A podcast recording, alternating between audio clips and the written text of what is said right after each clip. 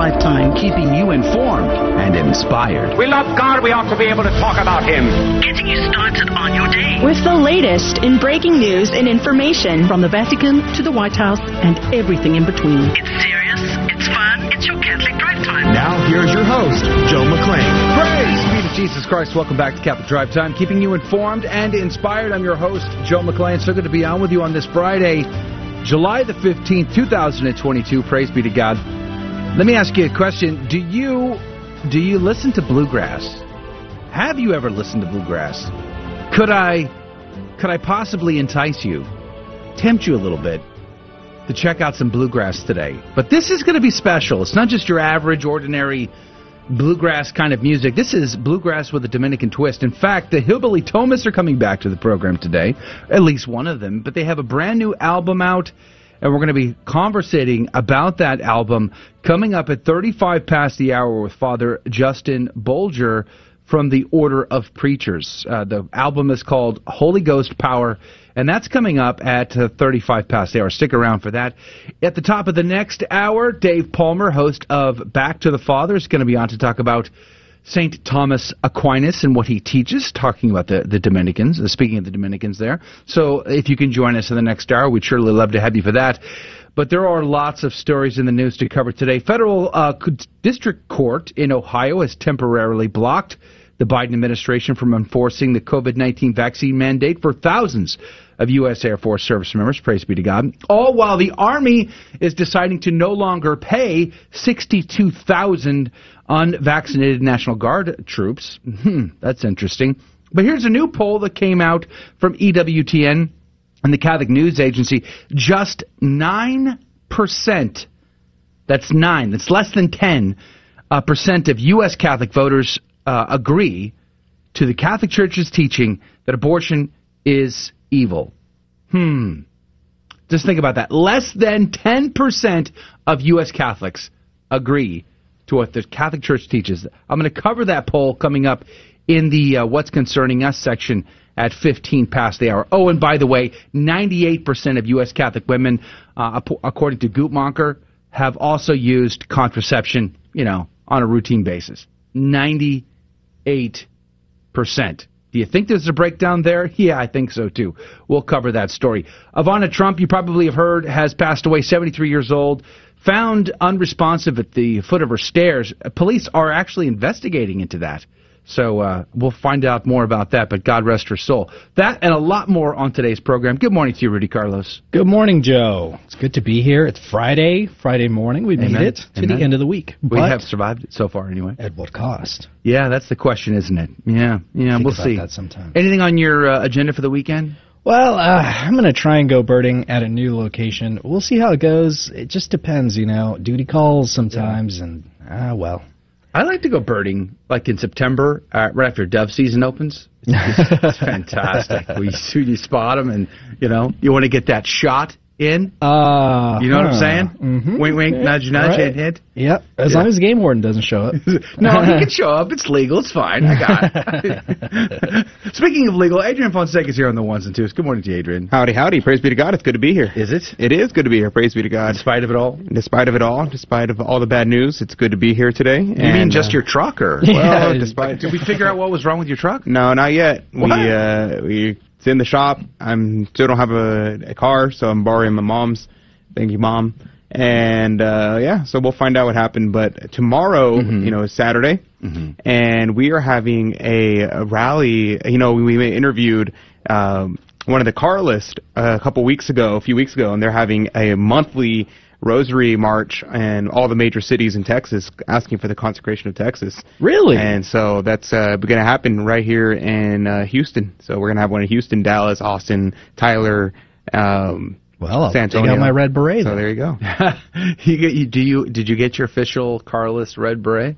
Oh yeah, as soon as you take your ancestry test and it shows up that you're Spanish. So you have to? Yeah, Like, well, you know, seems if so it says. Spanish, it's over 10%, then they send you the, the, the package. you gotta be just like Texas. 10%. Once you get into Texas, they give you the boots, the hat, Yeah, the so hell hat. buckle. everywhere, buckle, so all the cities, Chaps. they're meeting up at the, uh, the cathedral, at the local cathedral at that city at 4 p.m. across Texas. So All right, praise There you be to God. Uh, well, we need to hear back on the uh, report on your trucks. We have a little uh, gentleman's bet here on the cause of the breakdown. As they say, I got five on it. Uh, my money's on a fuel-related issue. You're going with the oil. Oil pressure. Larry No, Massey has way. his money on a fuel-related issue as well. Ah, see, smart people think alike. That's all I'm saying. That's all I'm saying. So, I guess we'll see. We'll find out. We'll hopefully find out. I mean, it's the dealer, right? So we should know immediately. right. Yeah. Let's pray. Let's jump in. So much to cover today. In the name of the Father, Son, and the Holy Ghost, amen. Remember, O most gracious Virgin Mary, that never was it known that anyone who fled to thy protection, implored thy help, or sought thine intercession was left unaided. Inspired by this confidence, I fly unto thee, O Virgin of Virgins, my mother. To thee do I come, before thee I stand, sinful and sorrowful. O Mother of the Word incarnate, despise not my petitions, but in thy mercy hear and answer me. Amen. In the name of the Father, Son, and the Holy Ghost. And now your headlines with Rudy Carlos. Good morning. Thanks for tuning into Catholic Drive Time. Today is Friday, July 15th, and here are your headlines this morning. Seems to be a trend here. A lot of people resigning in government. This one's from Just the News. Italian Prime Minister says he will resign amid ruling coalition collapse. Now, the president rejects the plan, though. Italian Prime Minister Mario Draghi said on Thursday he plans to resign from his post after the largest party in the country's government withdrew its confidence vote on a policy package intended to ease raising energy prices. Despite the opposition, Draghi's measure passed in the Senate. However, a boycott from one major party of the ruling coalition casts doubt on the future of the government. The Hill reports lawmaker says official or officer rather in Uvalde video is the husband of a slain teacher. A Uvalde police officer criticized over video of him checking his phone during the massacre at Robb Elementary School is the husband of a teacher who was killed in the classroom and had contacted him uh, after being shot, according to a Texas lawmaker investigating the shooting. Texas State Representative Joe Moody came to the defense of Ruben Ruiz after the officer was singled out by some users on social media as an example of the bewildering inaction by law enforcement during the attack. The Washington Examiner reports average real earnings plunged 3.6% in the last year as inflation made workers poorer. Soaring inflation means that workers' real earnings are falling to the fastest rate in decades. Inflation accelerated to an excruciating 9.1% in June, the highest level in four decades, according to the Consumer Price Index report released on Wednesday. Hourly earnings have failed to keep pace. Wage growth is not enough to buffer consumers from the inflation. Workers are getting paid more than a year ago, but they're also being forced to spend more to purchase the same goods they did last year. And this is quite concerning. This one's from Breitbart. CDC directs LGBT children to secretive chats about sex changes, activism, and the occult. Called Q Chatspace, the platform is advertised on the CDC's LGBTQ uh, Health Youth Resources page. That is a mouthful. Archived here. The chat service, which describes itself as a community for LGBTQ teens, is available for those ages 13 through 19 and can be hidden from parents. QChat hosts conversations on a number of different mature and sexual topics, including drag culture 101, sex and relationships, and having multiple genders. There are also chats on astrology, including self discovery in astrology, and one titled Queering Tarot, a reference to tarot cards commonly used in occult practices. The sexually, politically, and even spiritually charged material is intermixed with content that appeals to young children, such as conversations on video games, Pokemon, and Star Wars. And those were your headline news this morning. God love you. The saint of the day is a Polish saint, so bear with me. Blessed Stanislaus Ordowats of Poland. He was born in 1180. Stanislaus was a near relative, probably a brother of Saint Hyacinth, and shared with him the apostolate of Northern Europe. Little is known of his youth. He was born in the ancestral castle and was educated with Saint Hyacinth by his uncle, a priest of Krakow. Both young men became priests and being well known for their holiness were chosen to be canons in the cathedral chapter in Krakow. When their uncle received an appointment as a bishop of Krakow, the two young priests accompanied him, on his trip to Rome, where he would be consecrated. It was in Rome that the two zealous young priests first heard of the work of St. Dominic. The order was then only four years old, and its eager members had pe- penetrated to almost all parts of Christendom and were pushing into the lands of the Tartars and the Mohammedans.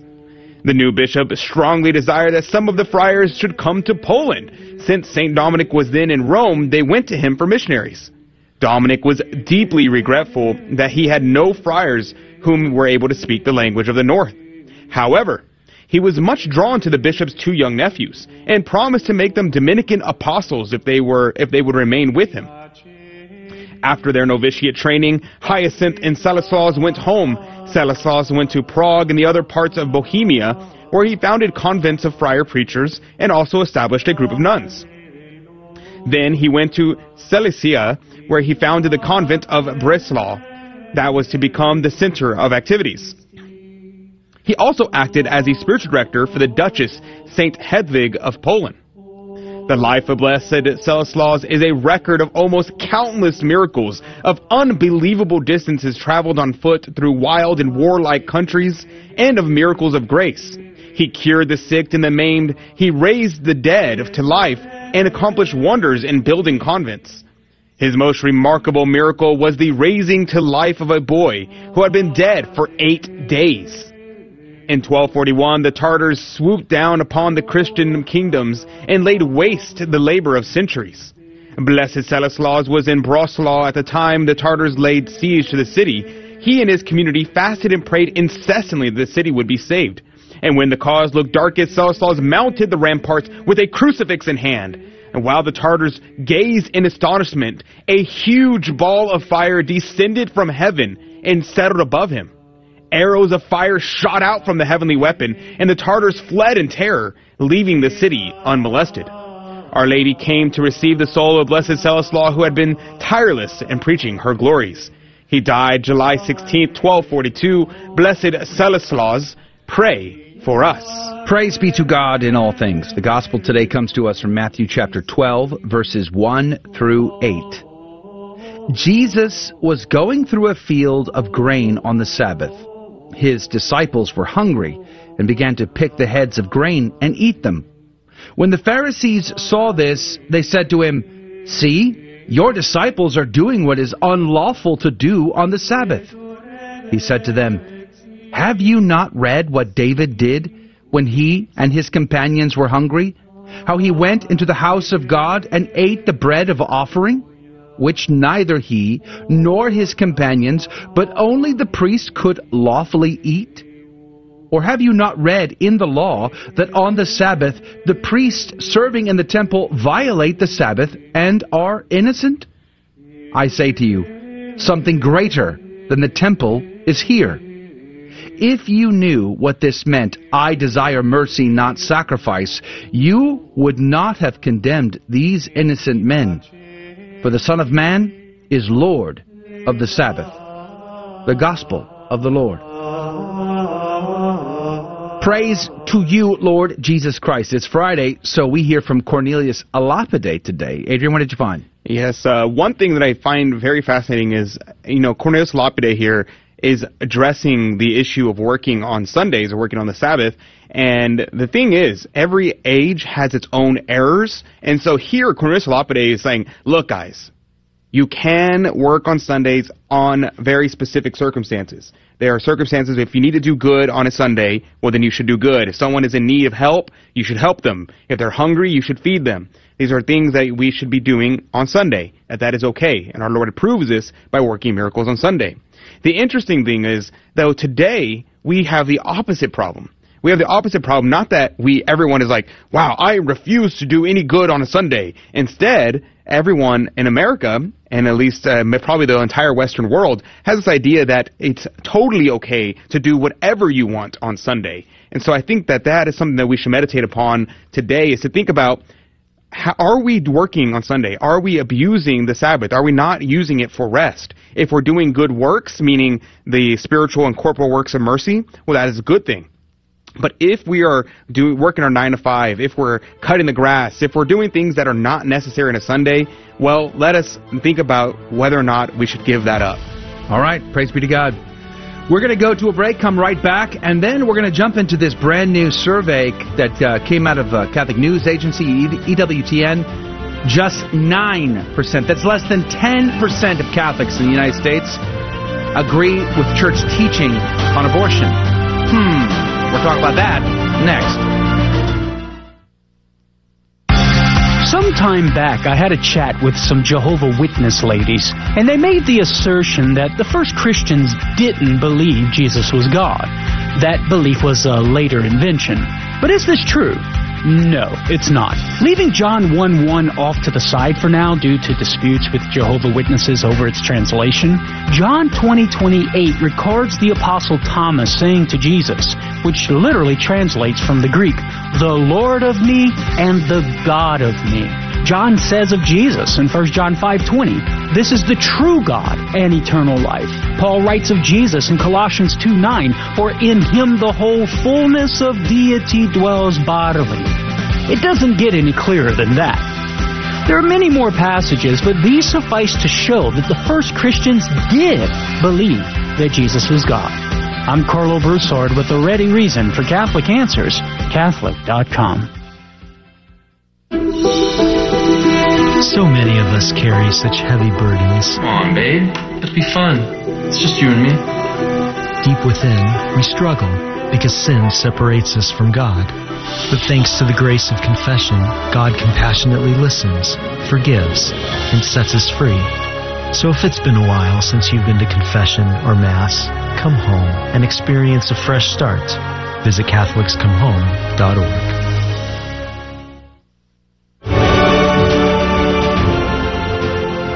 Praise be to Jesus Christ. Welcome back to Catholic Drive Time, keeping you informed and inspired. I'm your host, Joe McClain. So good to be on with you. Praise be to God. It's Friday. And guess what? Coming up in about third, I don't know, about uh, 15 minutes or so from now, the Hillbilly Thomists are going to be on. They got a brand new album called The uh, Holy Ghost Power. Father Justin's going to be on. He is a member of the group, and we're going to talk about their brand new album, so that's going to be fun. Stick around for that. But there are, as I say, lots of stories in the news that are of great concern to me, and I'm sure they are to you as well. And I saw this come out yesterday out of Catholic News Agency. The headline says, Poll, most Catholic voters favor abortion restrictions. Okay, well, I like that. Katie Yoder is the author of this article.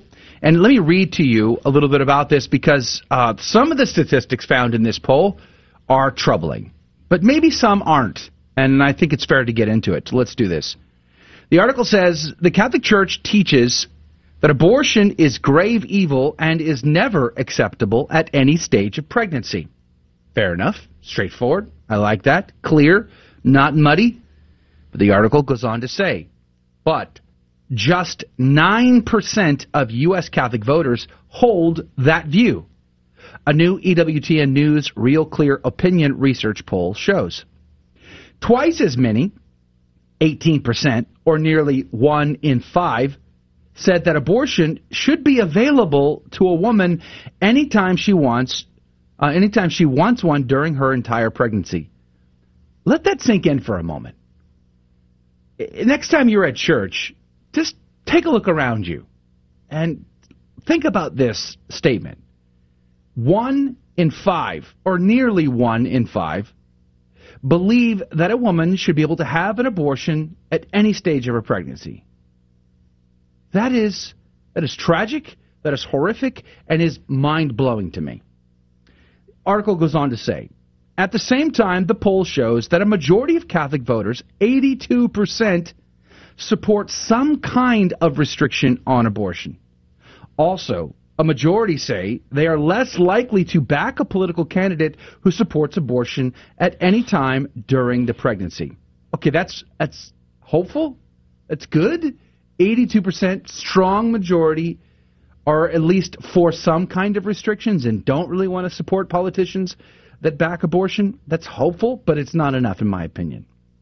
Article goes on to say, the online survey conducted June 15 through the 23rd by Real Clear Opinion Research expands on a sample of 1,757 Catholic likely voters.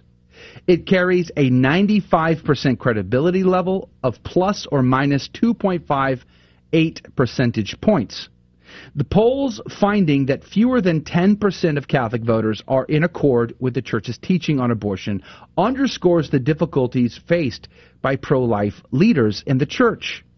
Quote, there is clearly work to be done in catechizing Catholics on the reality that our faith calls us to wholly reject the violence of abortion, an effort that has been greatly frustrated by politicians who confuse the laity by claiming to embrace both the faith and abortion extremism.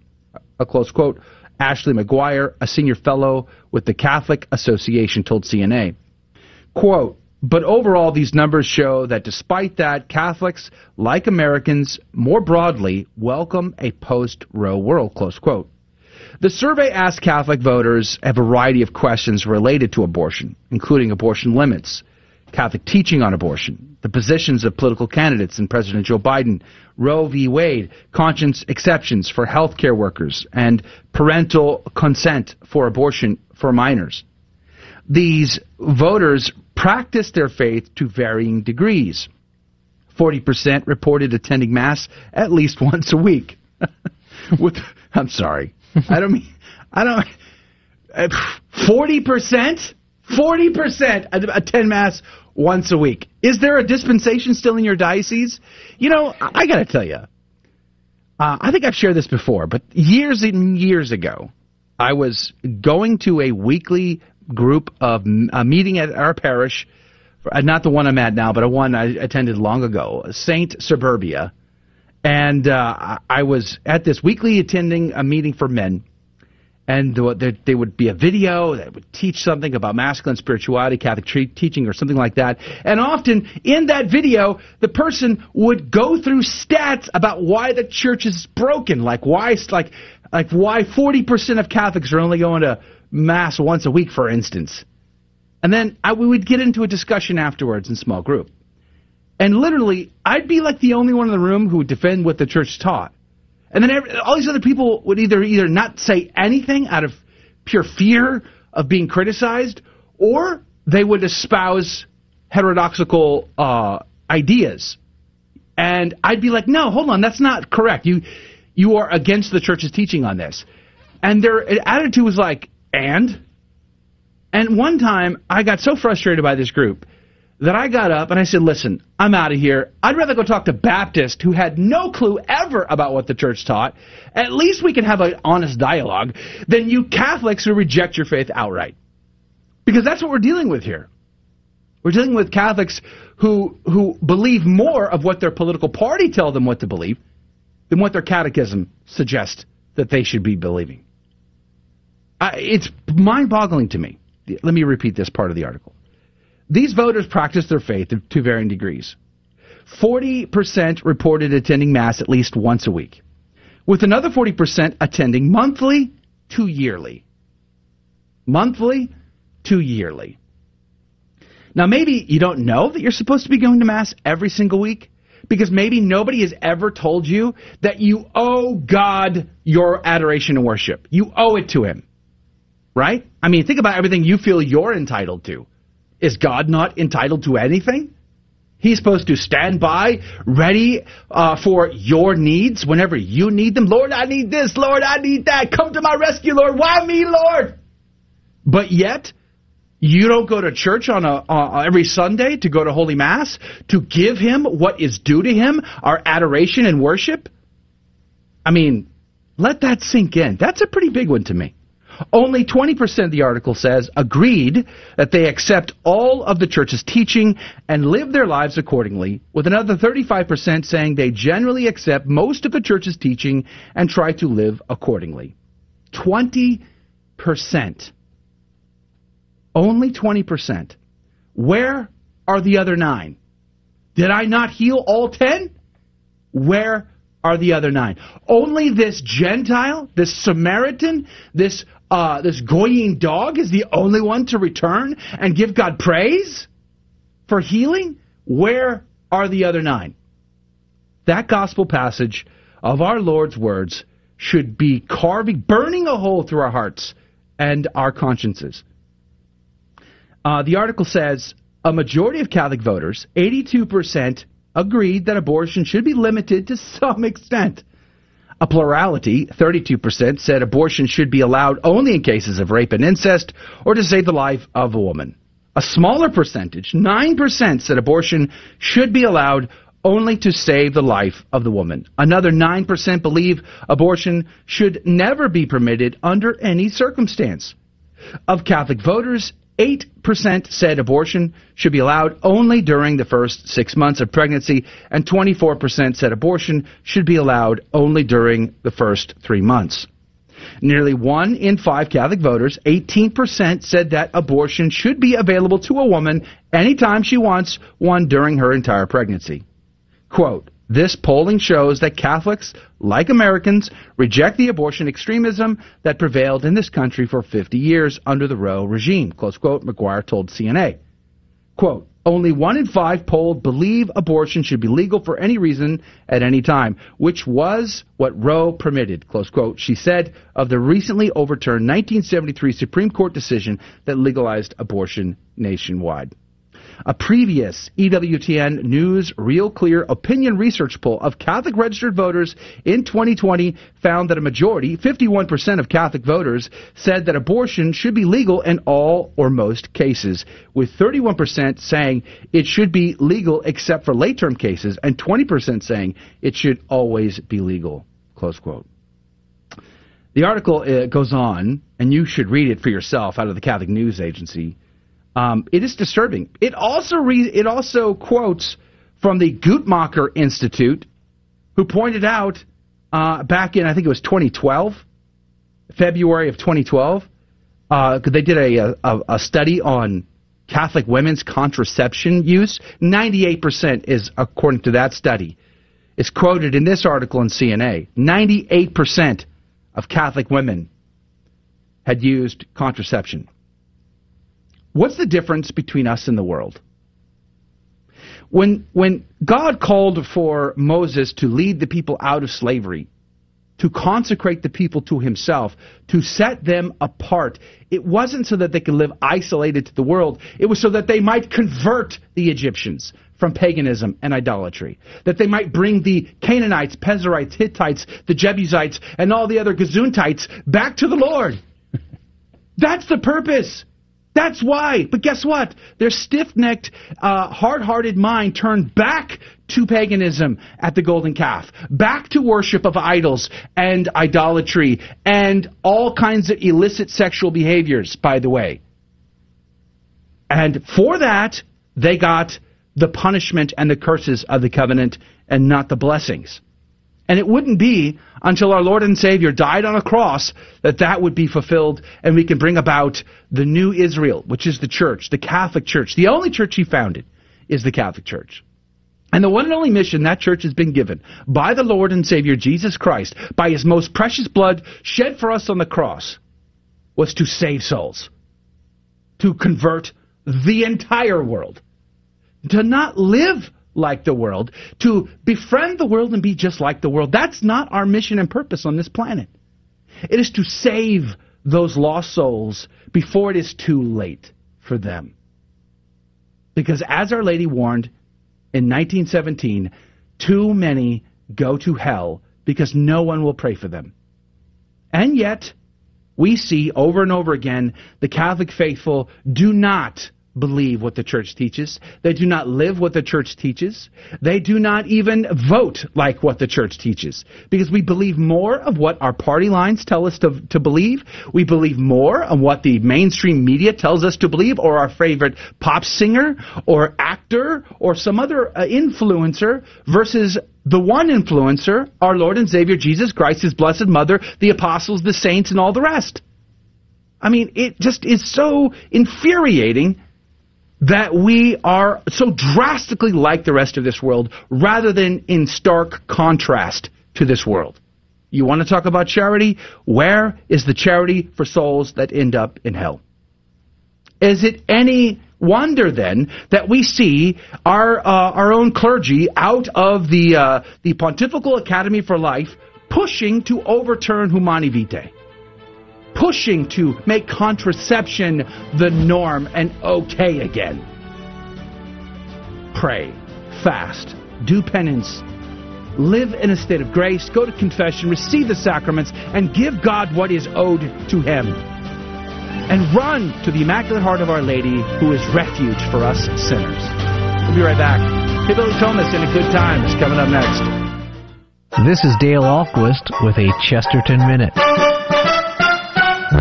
Money, sex, power. They're all endlessly enticing, but never fulfilling. They always lead to a dead end.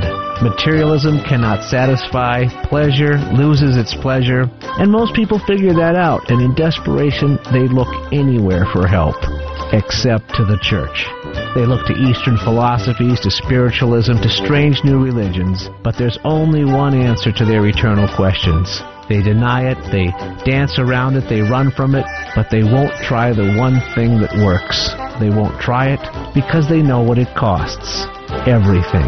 It means taking up your cross and following Jesus in all things. G.K. Chesterton says, The Christian ideal has not been tried and found wanting, it has been found difficult and left untried. Want more than a minute? Chesterton.org. Ave Maria School of Law is the Roman Catholic law school in the U.S. Consistently ranked in the Princeton Review as one of the best and most conservative law schools, as well as pre law's most devout law school. Ave Maria School of Law provides a traditional legal education while placing an emphasis on how the law intersects with the Catholic intellectual tradition and natural law philosophy. Ave Maria School of Law, unabashedly Catholic, consistently excellent. For more information, avemarialaw.edu. Welcome back to Catholic Drive Time, keeping you informed and inspired. And now more headlines. This one from LifeSite. Headline goes California Catholic Conference drops opposition to bill that could legalize infanticide. The California Catholic Conference, the staff office of the California Catholic Conference of Bishops, has withdrawn its opposition and adopted a neutral position on one of the most extreme pro abortion bills ever introduced in the California state legislature. Assembly Bill 2223 would allow anyone to commit abortions by any means through all nine months of pregnancy. And even if a baby is born alive, the bill could penalize uh, state authorities who investigate infant deaths, effectively legalizing infanticide. The bill's author, Assemblywoman Buffy Wicks, credits the conference with helping her craft some of the language for the bill. The bill has been approved by the Assembly and is currently sailing through the state Senate committees with the support of the state's Democrat supermajority. Breitbart reports Josh Hawley introduces measure to protect churches and pregnancy centers from radical activists. The Pregnancy Resource Center Defense Act would essentially strengthen the penalties for attacks on places of worship as well as pro life pregnancy centers.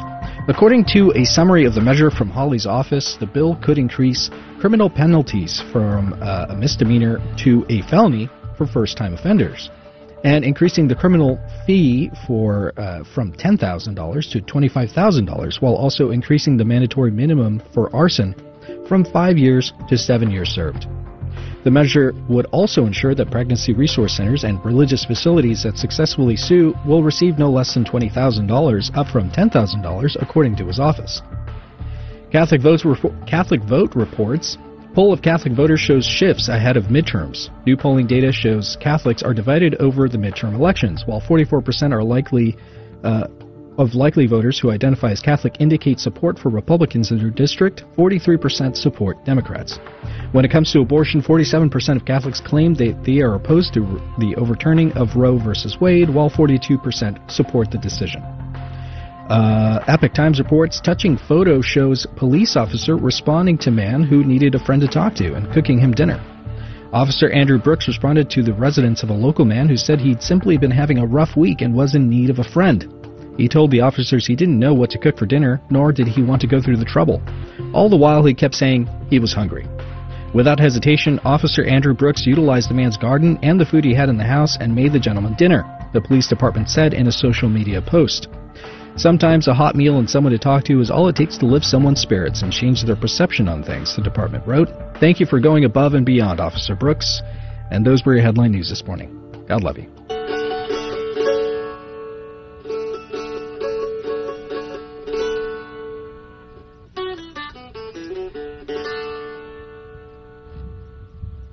Can't gather grapes from a bramble bush or pick a fig from thorns.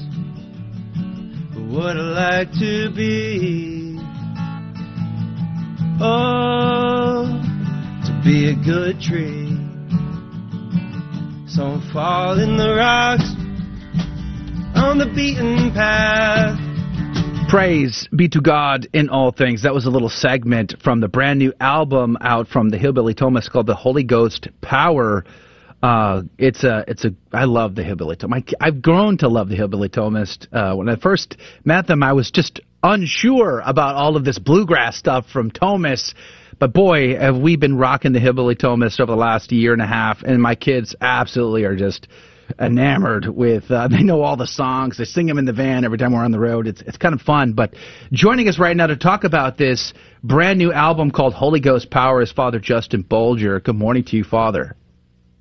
Good morning. Praise be to God. Thank you for your time today. Uh, let's start with you just a little bit here. Uh, tell us about your and your background. You've got a music history before priesthood. Tell us about that. Yeah. So um, I was a professional musician. I played music uh, with my sister, Maggie. We had a band, and um, we wrote songs together. We recorded. We were on a record label. We toured, lived in a couple different cities, Los Angeles, Nashville for a while. Uh, we're from the Maryland area, so we lived there as well. Um, so I played a lot with her and kind of honed my songwriting skills with her, um, but also my production knowledge. Um, so we would record in studios, and I kind of picked up knowledge about how to do that here and there.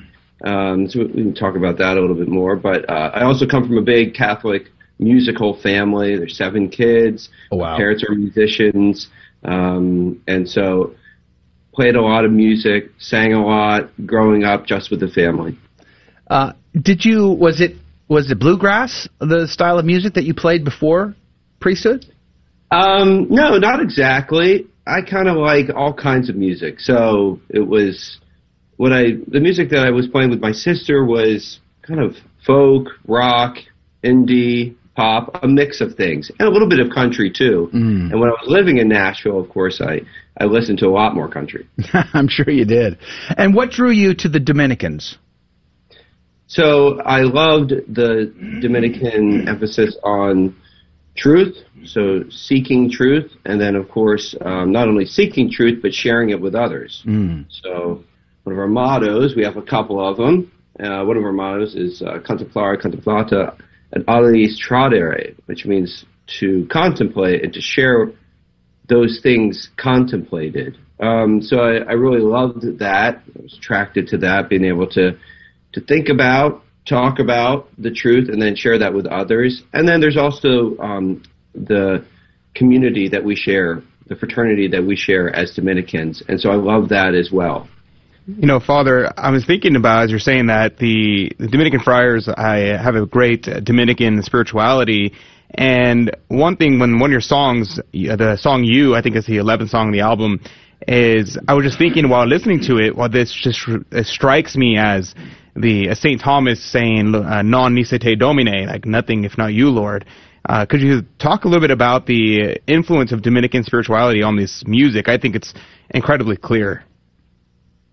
Yeah, that's a good question, and um, right that that song. There's definitely a, a resonance there with that line from Saint Thomas Aquinas, who uh, you know had this mystical experience with the Lord. Said, uh, you know, Thomas, you've written well of me.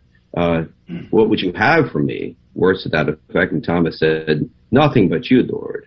Um, and so, yeah, that song is called You. And um, that that song is kind of a combination, actually, of different collects from the liturgy, so different opening prayers. Um, and so I kind of weave them together and uh, think about, you know, what I seek in, uh, you know, when I pursue goods in this life, but uh, what am I really seeking? And uh, where is the Lord in all this? And, and am I really seeking Him? It's kind of this this question. Um, am I really seeking You? Um, nothing but You, Lord. So yeah, so that's um, definitely, uh, yeah, like, like you pointed out, it definitely resonates with that experience of St. Thomas Aquinas. Um, and I think there are other aspects of what we do together that you could call Thomistic or Dominican. Certainly, just um, the way we record. So we get together usually for a week and a half, two weeks, and we live our life. So you know, we we pray together, we celebrate Mass together, um, and then we we jam together, we write together, and um, produce and record this this music as a fraternity, um, as a, a, fraternity in St. Dominic, in order to share that with the world. Um, and uh, luckily, because of the way technology is kind of easy to use now, and music's um, more and more, uh, it's more and more, e- yeah, easy to get it out there and to, and to spread it. Uh, we've been able to do that. We've been able to share this music with others. So there's something uh, fraternal too about it that's Dominican.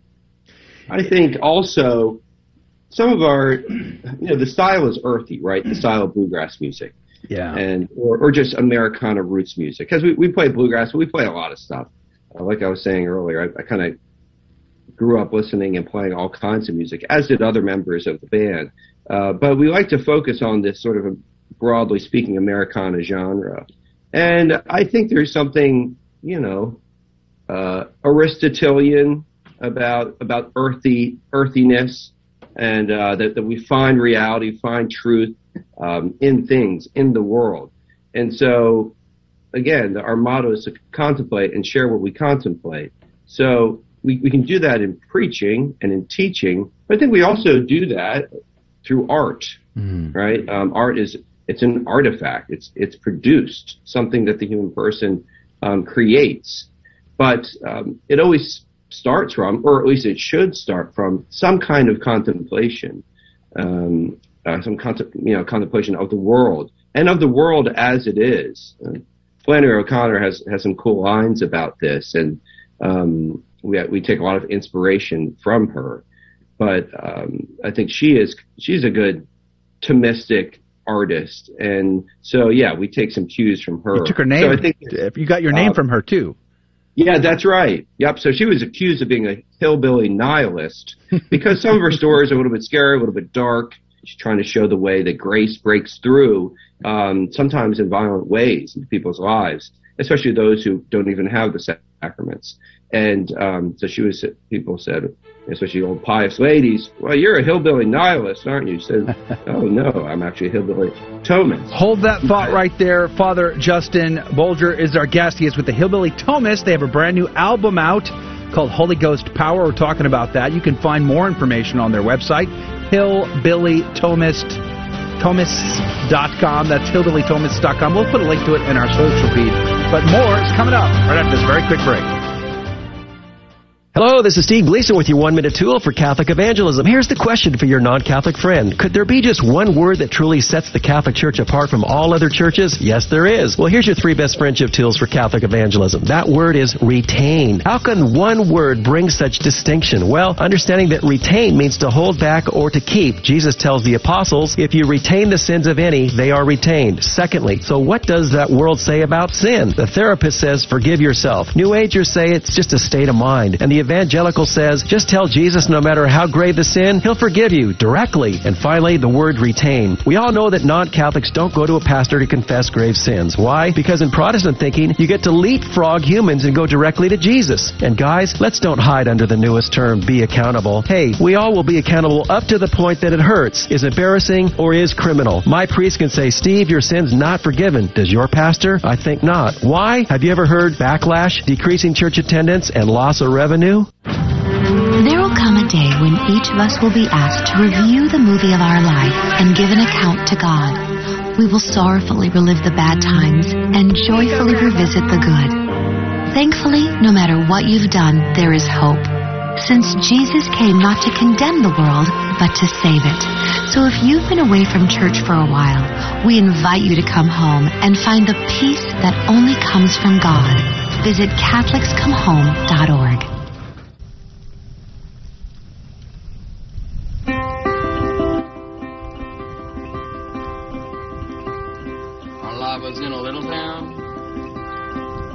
little place, having fights on Friday night. Stars shining in empty space, there must be more out there. Can't live by bread alone.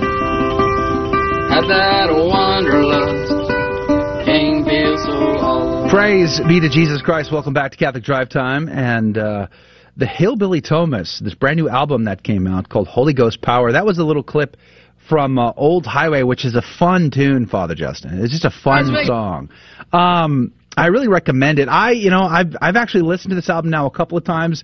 I sat on the couch and listened to it with my kids last night. In fact, uh, they were pretty excited to listen to these new tunes because literally they know all of your last album by heart.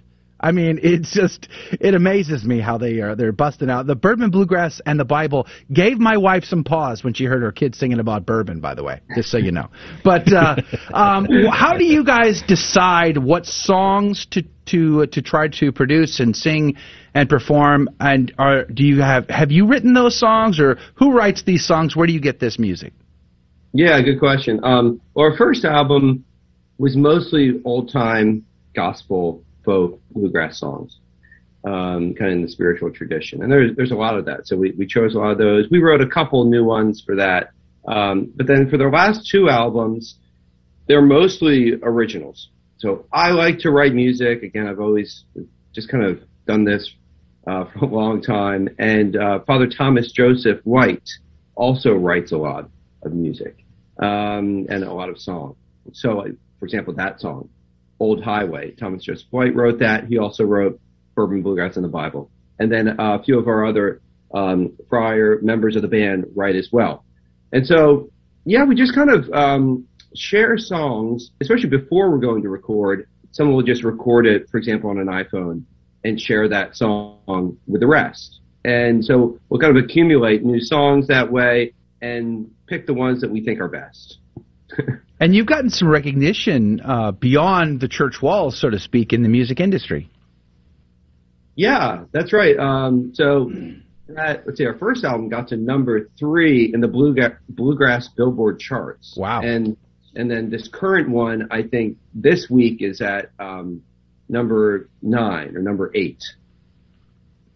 Wow, Father, you know, I, I have a question about the music itself. You know, music is such an accessible uh, medium for evangelization. You know, uh, you could be driving on a, a, highway, tune into the radio if you still have a radio in your car, or you find it on Spotify or something like that. And uh, I'm wondering, in your in your uh, your journey being a musician, being a Thomist, uh, ha- has anybody reached out to you guys and said, you know, this music really touched me, it uh, edified my faith, I got to know a little bit more.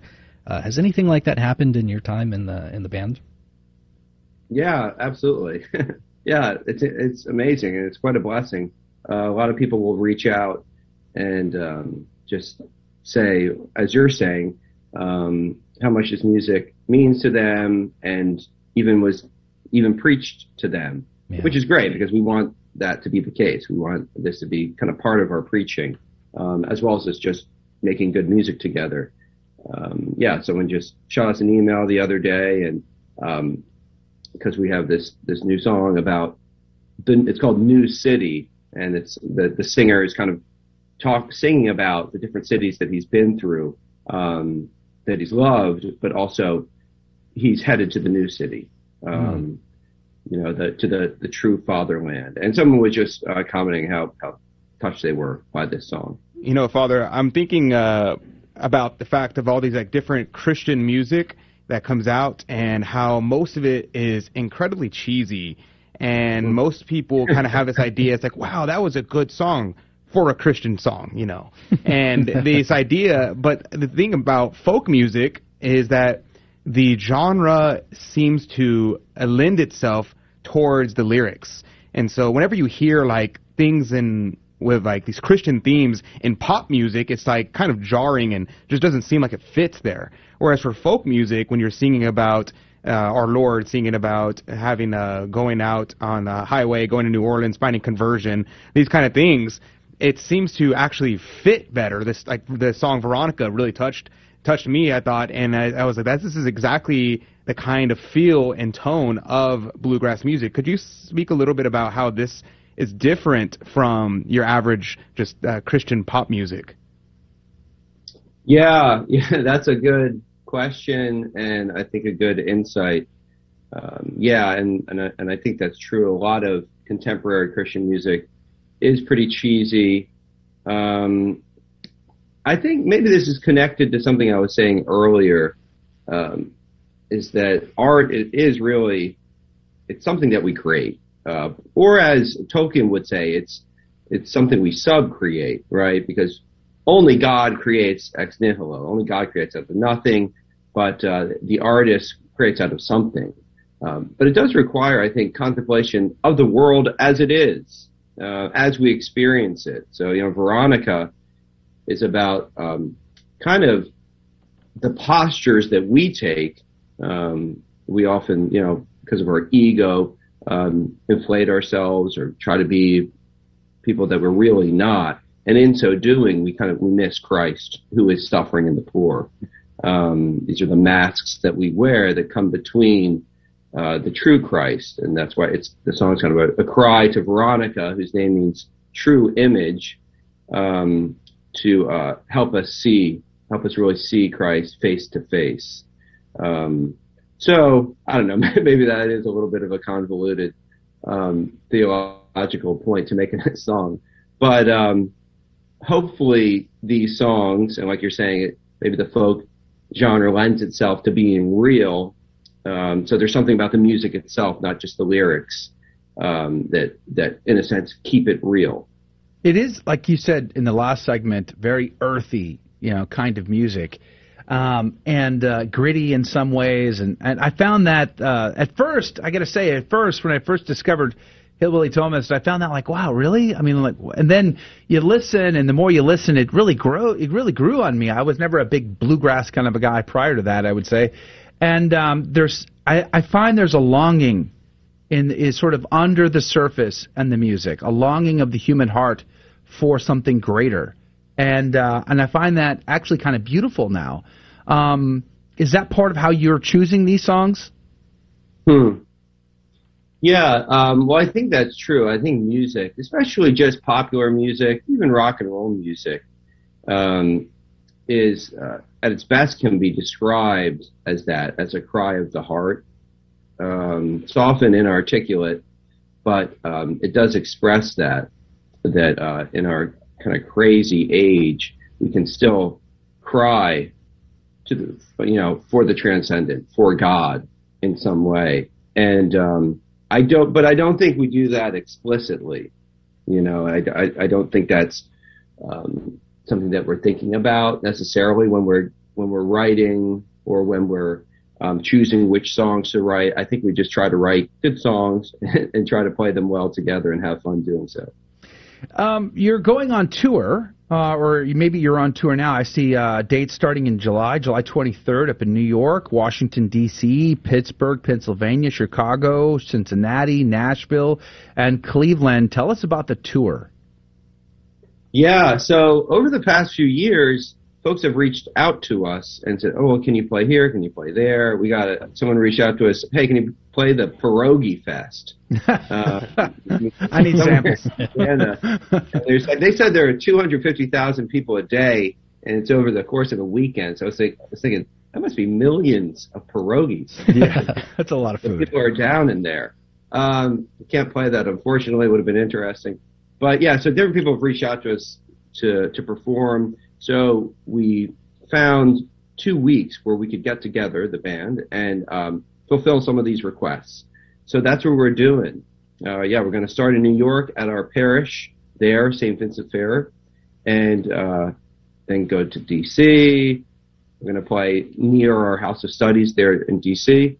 Then we're going to play at a Franciscan um, priory in Pittsburgh. Then at a beautiful theater uh, run by the diocese in Chicago. Then at our own parish in Cincinnati. Then at the Knights of Columbus Grand Convention in Nashville. And that's exciting because that's going to be at Opryland. Oh, wow. Okay. Yeah. yeah. That's so we're going to warm up for um, a country artist there. And then we're going to finally finish in Cleveland because Cleveland rocks. Father, I've never heard a- anybody say that before. Father, as a follow-up question, why do you hate Texas? Yeah. Why is You- Texas you not must in loathe- the Yeah, tour? yeah, you had to bring that up. Yeah. Southern Province won't let y'all in. yeah, there's a great chasm between us. Um, it's just really far away. yeah, that's true. Well, uh, praise be to God. Uh, I, let me ask one last question here because we're running out of time with Father uh, Justin Bolger from the Hillbilly Thomists. How spread apart are the members of the band? Like in your normal everyday activities and duties, uh, where are you all located? Right. Well, there is the chasm of the Atlantic, which separates uh, Father Thomas Joseph White from the rest of the band. So he is the rector of the Angelicum in Rome. Oh, wow. the That the, we Dominicans run. So he's there typically. Um, and then let's see, Father Peter and I are here at Providence, as well as Father Simon. So there are three of us here at Providence College who work here as chaplains. Uh, there's um, Father Timothy, who's campus uh, minister chaplain up at Dartmouth. Mm. So um, up in Hanover, New Hampshire. Then Father Joseph Hagen, Father Jonah Teller are in D.C. And how often do you guys get together? Um, not too often. yeah. Wow. I think yeah, just occasionally. You know, we'll see each other in passing, Yeah. but we don't get together much to play. Um, the last few years, it's we've gotten together basically to record. It's pretty impressive that you don't hang out all that often, you don't practice all that often, and the music is great. Uh, so Yeah, well, we'll see how this tour sounds. it's it's going to be earthy, just like the music. yeah, that's right. Yeah, that, that's an advantage for us. Yeah, praise be. If anybody's interested in buying your music, uh, supporting your cause, how can they do that? Yeah, so we have a website, hillbillythomists.com. I'm pretty sure that's what it is. Yeah, hillbillythomists.com. Yeah, that's right. And so you can listen and purchase the music um, different ways there, and you can also donate to that website. All right, praise be to God, Father Justin Bolger from the Order of Preachers and the Hillbilly Thomists. God bless you. God love you, Father. Thank you for your time today. Thanks a lot. Appreciate it. Yeah, praise be to God. Check out the hillbillythomists.com website where you can get access to their brand new album and the other stuff too. The older uh, two, other two albums. The last one was a smash hit for me. You're probably going to love this new one as well. Hillbillythomists.com. Hey, coming up after the break, Dave Palmer from Back to the Father or Back, yeah, yeah, Thomism. That's what's coming up next. If you can join us. Otherwise, we'll see you Monday. God bless you. God love you. Hello, this is Steve Gleason with your one minute tool for Catholic evangelism. Here's the question for your non Catholic friend. Since you may not agree that the New Testament came to us through the oral tradition of the apostles, how do you believe it did come to us? So here's your three best friendship tools for Catholic evangelism. Number one, a language aid. In Latin, the word tradition is a verb, not a noun. It's the act of handing over. Handing over what? Handing over the faith. You see, capital T tradition continues to answer the questions the Bible doesn't explicitly answer. For example, you've noticed that contraception or doctor assisted suicide and many other crucial human topics are not laid out in the Bible. Secondly, analogous to baseball, the totality of baseball has been handed on to each generation. This is very different than just the small t tradition of saying not flipping the bat after hitting a home run. And thirdly, in case you're trying to rid church traditions to be non-traditional, just know that capital T tradition is what got you to Jesus. Drop kicking small religious traditions to be considered non-traditional is like the dog chasing his tail. His task is never fruitless and thoroughly silly. We live with the illusion that we are in control. One Minute Monk, Abbot Placid Solari of Belmont Abbey. Yet, how much of life actually is under our control? We need to develop our talents and make prudent preparations for the future. But how many times have our plans been sidetracked by forces outside our control? Sometimes unexpected changes have even opened up new opportunities. In his rule, St. Benedict talks about the beauty and purpose of monastic life. The rule is very successful at separating the monks who live according to its teaching from the illusion of control, giving us a peaceful confidence in God's provident care. For your free copy of the Rule of St. Benedict, visit oneminutemonk.com. O-N-E, minutemonk.com. It's all preparation for our last act of letting go of control when we will have to commend our life trustingly into the Father's hands and death.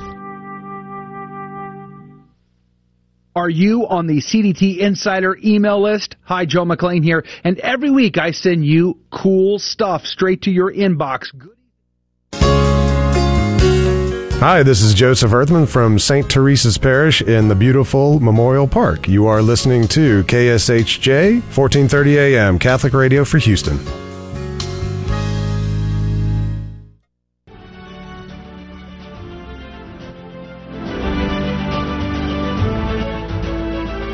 Praise be to Jesus Christ. Welcome back to Catholic Drive Time, keeping you informed and inspired. I'm your host, Joe McClain. So good to be on with you. Praise be to God. Hey, guess what? Uh, we're going to be sending out the CDT Insider email. So I'm going to try sending them on Fridays for a little while. I took a poll. Some of you responded and said Friday should work. It should be okay. So I'm I'm going to try from now on Friday afternoons. This way I can include the Memory Hole video series by Rudy Carlos and and uh, I think I'm going to be sending out Quo Vadis. Quo Vadis? Yeah, Quo Vadis. Is that Quo Quo Vadis this you weekend? have to say Joe. it that way? Quo Vadis. Quo Vadis 2. the action is bigger than ever. That would be great. We should do it. We should get Mike Romano Oh, to do a movie uh, guy voice, uh, trailer voice for old films. That would be cool. That would be pretty fun. How is he, by the way? I wonder how he's doing. Um, pray pray keep, for his keep pray for his family. his wife. Yeah. his wife is uh, dealing with some stuff, so pray for that. Hey, coming up here in just a moment. Uh, speaking of Thomists, Dave Palmer uh, from Back to the Father is going to be on to sing the Hillbilly Thomists songs. Nice. Yeah, because apparently all Thomists uh, secretly behind they all sing these songs. Yeah, it's a hive mind. Well, Yeah, the, yeah. the, the thing Mhm. is, the, today has just been, I don't know if you noticed, an all Dominican show. The, Really? The Dominican Saint of the Day, the Saint of the Day was the Dominican? Dominican. Uh-huh. We had The uh, news the, were Dominican. The, the, the news were Dominican. The clearly. commentary on the gospel The, the was- commentary in the, Oh, oh, was sorry, was Jesuit. Uh, oh, oh. well, no, I don't know. I don't know. Was it though? Was it? Cornelius Uh, I Lapide? don't know. Jesuit. He's a Jesuit. Uh, but did I actually cite Cornelius Lapide at Oh, all in that entire thing? look- look, I did not. you? I did not. Really? I did not. It's no. Listen, Mhm, Cornelius mhm. Friday. That's the deal. It has to be Cornelius Lapide every Friday. and uh, and then we had the hillbilly Thomists on, and then now we have the great and uh, amazing and intrepid genius of a Thomist. Holy smokes! The the self-identified by me. The, Wow. I'm identifying him. The Dave illustrious Palmer. Doctor How Dave much Palmer. money does it take to get Adrian Fonseca to give you such an introduction? Wax I, I thought I, w- I thought I was the only one who noticed the theme of Thomism through the show today. I guess, uh, guess yeah, I'm the city slicker Thomist. Okay, you got the hillbilly Thomist. We, CDT is for all types of Thomists. Okay, right. The herping Thomist. That's what you should go by. what? Her- herping? Isn't that the isn't that the name for for guys that go looking for reptiles? Yeah, yeah, Snake handlers. herpetologist. Yeah, yeah. I definitely would not herpetologist. going to get that. I was like, what? Your thing. Broad You- connection there. You randomly look for snakes under rocks, right? Like that's your thing. I do. I, I, Dave, I hardly ever pass a rock that I don't lift up to see if there just might be a snake under there. I love it. I'm, Well, I'm obsessed with snakes. Dave, people pray who, for people me. who love me send me pictures of snakes. Uh, Pray for me that I don't find a snake this weekend while I go. but back. if you do, Rudy, send me a picture of it. no way, man! I'm not getting close When to that. thing. everybody else is like, "Oh, we got to stay away from rattlesnakes," Dave's like, "Oh, really? Where is Let's it?" go find them." Yeah, have you ever Yeah. uh, have you ever handheld a venomous snake? By the way, I have. Yes, I have caught a, a few in my life. Uh, I've caught a water moccasin. I've caught several copperheads. Uh, I've never even seen a rattlesnake in the wild. Mm. I lived in Midland, Texas, for half a year, and I in in the summer, and I I've never seen a rattlesnake in the wild, and I've gone out looking for them. So Really? uh, one, one- one thing that I'll regret, you know, at the end of my life is Yeah. I never saw. But I, I'm, it's life's not over yet. I'm still were looking. you were you at all nervous holding a venomous snake? Uh, not if you know how to how, how to handle them. That's very you know? scriptural of you. Yeah. Yeah. How so? snake, ha- snake handler? Yes. They shall handle What is venomous, the, uh, venomous the. Protestant? and, it's like a uh, Pentecostal flavor yeah. of Protestantism that that Oh, with Yeah, snake handling. snake yeah. handling. Well, they say you know they, there's a saying that says knowledge controls fear. Mhm. So if you know, uh, first of all, which snakes are venomous and which ones aren't, Mhm. then you don't have to worry about the ones that aren't. Then if you know how to deal with the venomous ones, and I don't recommend people running around handling venomous snakes, but Mm-hmm. if you know how to do it, and it, it's it's like I said, it's only been Ooh. a few of them in my whole life. Yeah. Don't recommend it, kids. Yeah, don't do go out catching home. venomous Don't snakes. Mommy, the guy on Catholic radio told me to go get some snakes. Don't do it. Don't do it. We're telling you not to do it. Don't do it. Yeah. Rules for thee, but not for me. Right? Yeah. Yeah. Typical fare here, right? Ah, praise be to God. So, have you ever? Uh, you must have heard of the hillbilly Thomists, right? They probably teach that in Dominican Thomism. Uh, I have heard of the, the the band, and also that was Mhm. the the nickname of oh, what's her name? Flannery Uh, O'Connor. Flannery O'Connor, right? I don't know if that came up in the interview. It but, did actually. Yeah. Uh, yeah, so I've heard of them. Haven't haven't actually bought their music, but I'm very Oh. tempted. I think it sounds very good. It's a lot of fun. Praise Especially the one about bourbon. Yes, it's a good time to be sure. Speaking of a good time, Back to the Fathers coming up at uh, one Central, two Eastern, across the Guadalupe Radio Network's uh, YouTube, Twitter, and Facebook pages. Uh, what's going to be on the show today? Yeah, you know, you, led in so well with the whole herpetology thing, Joe. I mean, it's like so perfect that you mentioned that because we are going to talk today about, in, in my opinion, the most important word that Thomas Aquinas uses in the Summa.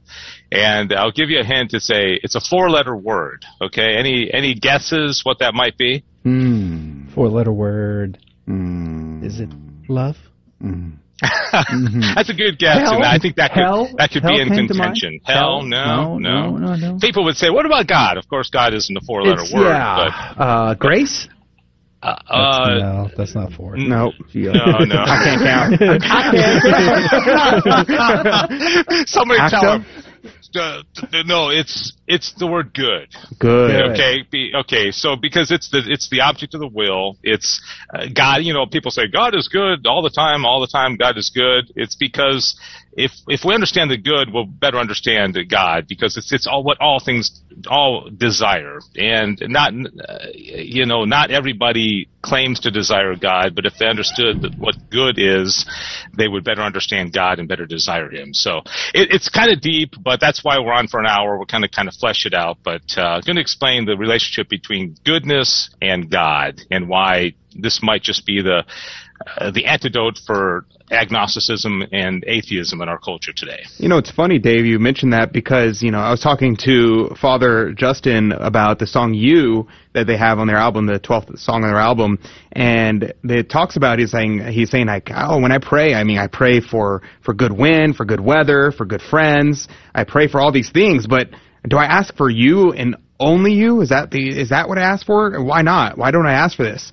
And it really gets to the point of the, the conversation that, that ultimately our our desire should be directed towards God because yes, it'd be nice to have good weather, nice to have good friends. All these things are good things that we should desire, but ultimately we are not be fulfilled except in having Christ alone, right?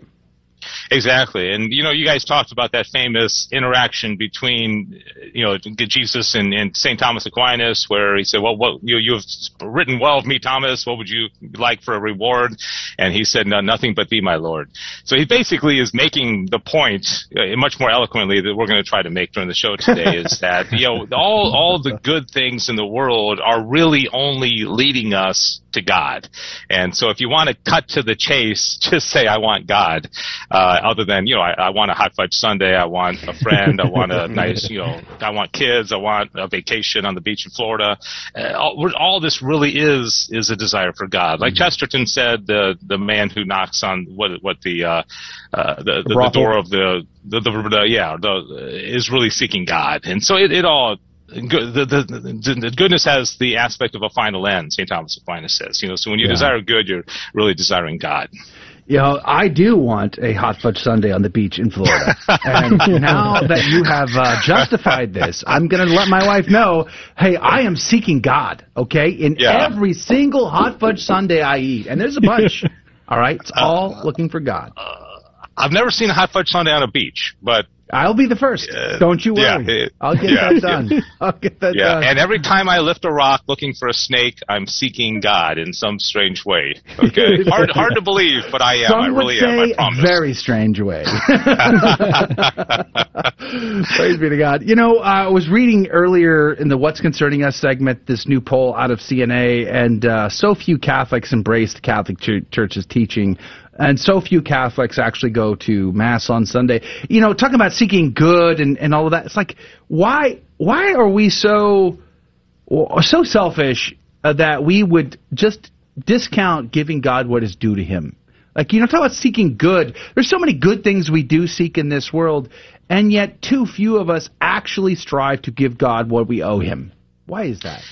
Yeah, well, we don't we don't understand the big picture that God is the end. Like you know, you're talking about the hot fudge sundae on the beach in Florida. You know, we as often as we're able love to go to Florida, but if I were to tell my kids, you know, we stop at Buc-ee's on the way, Oof. and even as great as I shouldn't Mm. have used Buc-ee's, but uh, but, if, but if that if that's where we end, we never got to our destination, right? We never got to Florida because our our summer vacation would be Buc-ee's or another, you know, gas stop. so so all all these good things that people want, like careers or you know money or a great house, they're they're just on their way and they're just signposts to a, a greater good. And when we understand that, then we start to understand good. It's uh, eh, you know it has to do also with with choice. Choice is just a means to an end. So when somebody says, you know, I'm pro-choice, well, you can flesh that out. Well, yeah, you want some lesser good, but there's a greater good that you're ignoring on your way to the ultimate good. So there's a lot of implications for this. Yeah, and you're, you're doing a great job on Back to the Father, breaking down the complexities of the Summa Theologica and St. Thomas Aquinas and making it more digestible for us uh, Neanderthals, knuckle draggers, so uh, who do avoid snakes most of the time. Praise be to God. Um, let's uh, let me turn a little bit here and ask you in the couple minutes we have left. Uh, you have your summer speaker series coming up in uh, the North Texas part of the Guadalupe Radio Network, and uh, how is that looking? You got fall, you got Bishop Strickland coming, right? We do, and uh, you know, I, I was always hoping that you know we'd get about 500 people there, and I think as of this very moment in time, Joe, we've got about 440 tickets that are sold, with a, a little less than a week to go. So I think we're going to have about 500 people. Uh, Bishop Joseph Strickland is going to be the speaker, engaging in battle, empowering the lady. In 2022 will be the talk. We've got uh, wine, we've got hors d'oeuvres. Uh, it's it's going to be great. It's going to be at the Frontiers of Flight Museum in Dallas. You've been there, Joe. You got like planes suspended Yeah, in the air. it's a I very mean, cool. It's super it's, cool. Yeah. yeah. SummerSpeakerSeries.com for tickets. And we want some folks outside of DFW to drive in if they can. Yeah, praise be to God. It would be amazing. Maybe we should all pile into uh, uh, Adrian's truck and, and make it. Wait, hold on. Yeah, Uh, sure. never Go mind. ahead. You can pile in the truck. Never It just won't go anywhere. It ran, I understand it ran for four hours, right? exactly. That's exactly right. Okay. Ran for four hours. Almost exactly. I think it was like, if I were to be exact, for like four hours, like 20 minutes before it just died on me. Now, Yeah. uh, Rudy and I have a little bit of bet going down here. Uh, I say, and so does uh, apparently Larry Massey, also say it's a uh, a fuel related issue. It's wrong with this truck. Uh, Rudy's on the board for an oil related issue. You got any Thomistic thoughts about what could be wrong with Adrian's truck, Dave Palmer? I I just absolutely have no idea. It's just the fact that the truck doesn't run. It, it's lacking some aspect of goodness. Yeah, I was okay? gonna that's, say, That's all. That's yeah. all I can say. Dave. Something is no bueno. Dave, are you sure it's not the serpentine belt? Ah, well played. Man, well you should- played, Rudy. You need to be my writer, Rudy. Can't you, can't you send this one to me a little earlier in the morning so I can look funny? oh, that's good. That's Yeah, good you need to close on that one, Joe. We're not going to get any better than that. Yeah, I'm gonna get any better than that. Speaking of which, all right. So uh, back to the father. It's a uh, it, it it streams live over the YouTube channel. It streams live over Facebook. It's I think you guys are on Twitter as well. All at GRN Online. You can search for it there. And it's at uh, one o'clock Central, two Eastern today. Plus, Sissel is part of the program as well. She is. She's a very important part, you know, because Sissel isn't formally educated in, in Thomism, but she's really clever. She's very smart. She asks great questions. And then we also have, uh, depending on the week, uh, anywhere from one to three high school interns that come on with us, and they get to give their young mind perspective of this stuff. And, and they're they're bright, and so they add a lot to it. So, and Diane Xavier runs the board, so it's a kind of a group discussion. We have a lot of fun, kind of like this show. Yeah, praise be to God. I encourage everybody to check it out. In fact, on the CDT Insider email that I'll send out tonight, I'll put a link to Back to the Father content for you. And uh, if I can get the email out before the show is aired live, I'll, I'll include a li- link to the live stream as well, so you can you can check it out. Back to the Father is every Friday, all across. Like I said, the the GRN online uh, streaming sites, and I highly encourage you to do it. Dive a little deep into your faith with with Dave Palmer, you know, our friend from the North Texas, looking for snakes every single week. And hopefully he'll find a few and kick them out. Praise be to God. Thanks for being on with us today, Dave. All right, thanks, Joe. It's always a pleasure. Appreciate God it. love you, brother. All right, it is time to play our game show, Fear and Trembling, with prizes being given away today. In fact, a beautiful prize this week, and somebody's going to win it next, right after this break. If you would like a chance, call right now, 877-757-9424. Right now, phone lines are open at 877-757-9424. What does the word apologetics mean? The word apologetics is derived from an ancient Greek word apologia or apologia, which means an apology. Not an apology in the modern sense of the word, which is to say you're sorry for something, but rather an apology in the ancient sense of the word, which is to make a reasoned defense of something or someone. In ancient times, the word apology referred to the case a lawyer would make on behalf of his client. So apologetics is about building the case for our faith, learning how to explain and defend our faith. Basically, there are three types of apologetics natural, Christian, and Catholic. Natural apologetics builds a case for truths that we can know from the natural light of reason, truths that are able to be known without any divine intervention. Truths such as the existence of God, the innate spirituality of the human soul, the objective reality of right and wrong. Truths which the articles of our faith rest upon and build upon. Christian apologetics, on the other hand, builds the case for divinely revealed truths, truths that cannot be known by reason apart from faith. Truths such as the reality of biblical miracles, the divinity of Christ, the virgin birth, and the resurrection, to name a few. Catholic apologetics encompasses all of Christian apologetics since Catholicism is the fullness of Christianity, but Catholic apologetics tends to focus on those truths of Christianity that are not generally believed by non Catholic Christians. Truths such as the Catholic Church having been founded by Jesus Christ, the papacy, the sacraments, the Immaculate Conception, and others. Again, the three main types of apologetics are natural, Christian, and Catholic. And in this course, we will be focusing mainly on Catholic apologetics, how to explain and defend the truths of our Catholic faith. A beacon of truth in a troubled world. This is the Guadalupe Radio Network, radio for your soul.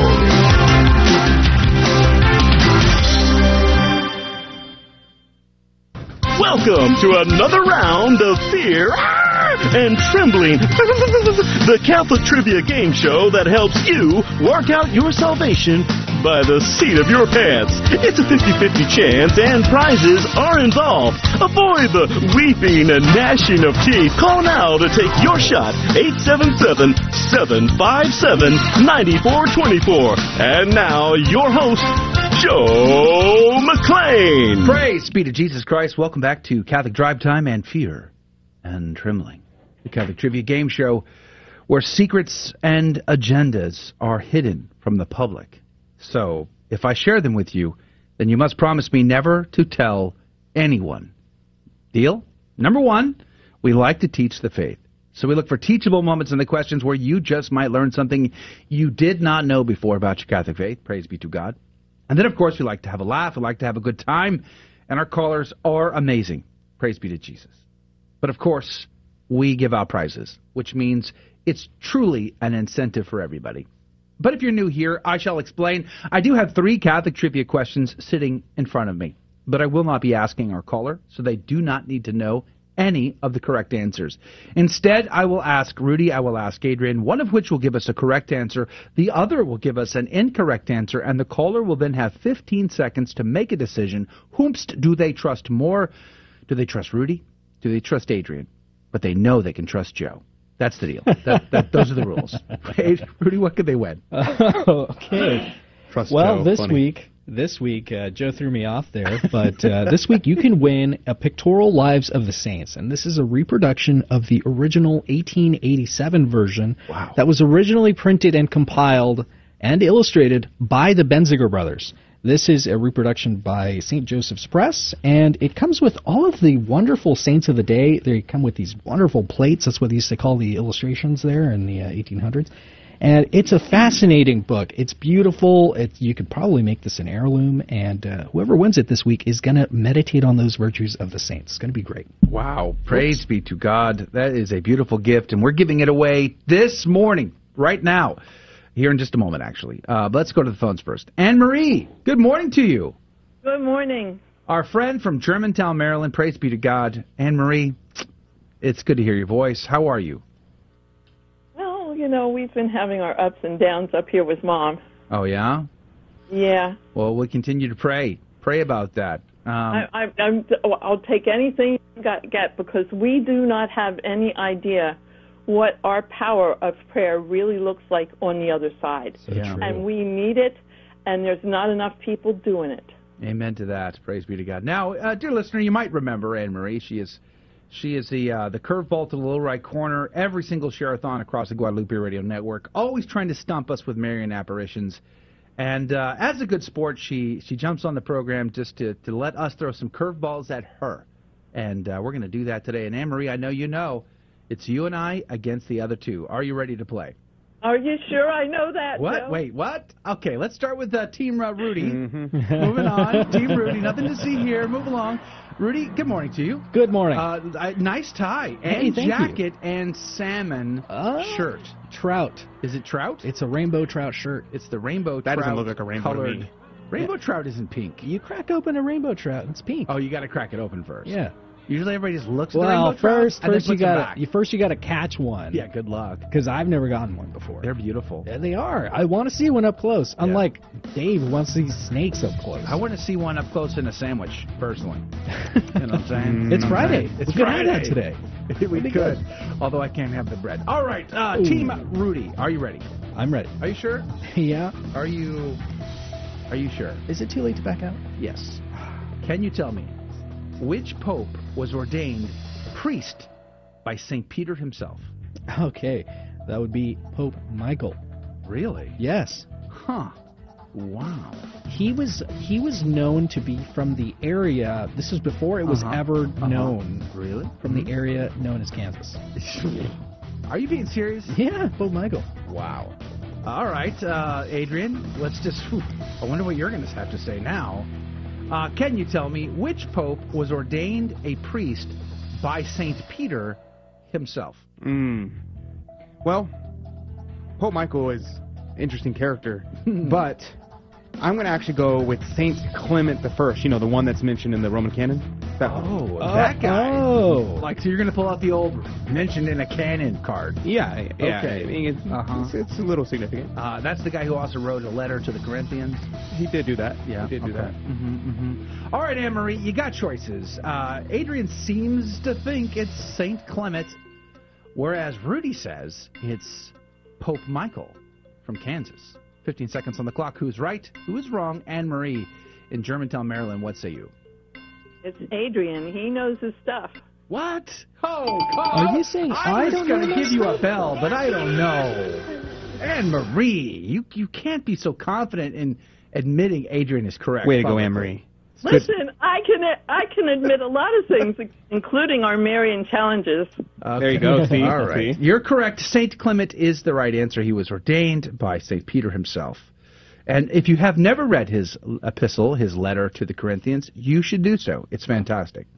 All right, here we go. We're you're in the cup for one. You could win, but let's try to get you in there twice with this next question. I think it's easy. We're going to go to Adrian first, who is an expert on this subject. And I looked up in Wikipedia. Adrian's picture was right there. Uh-oh. Adrian, can you tell me the doubt or denial of any truth revealed by God is called what? Ah, yes. As a Grand Inquisitor. Yes. Yes. Uh-huh. I Uh-huh. currently identify as a Grand Inquisitor. Yeah. At this moment. Okay. I am going to go with schism. Schism is your Mhm. answer. Mm-hmm. Sizzy. Okay. Uh, let's get a second opinion, Anne Marie. Uh, Rudy, can you tell me the doubt or denial of any truth revealed by God is called what? You smell that? No. I smell heresy.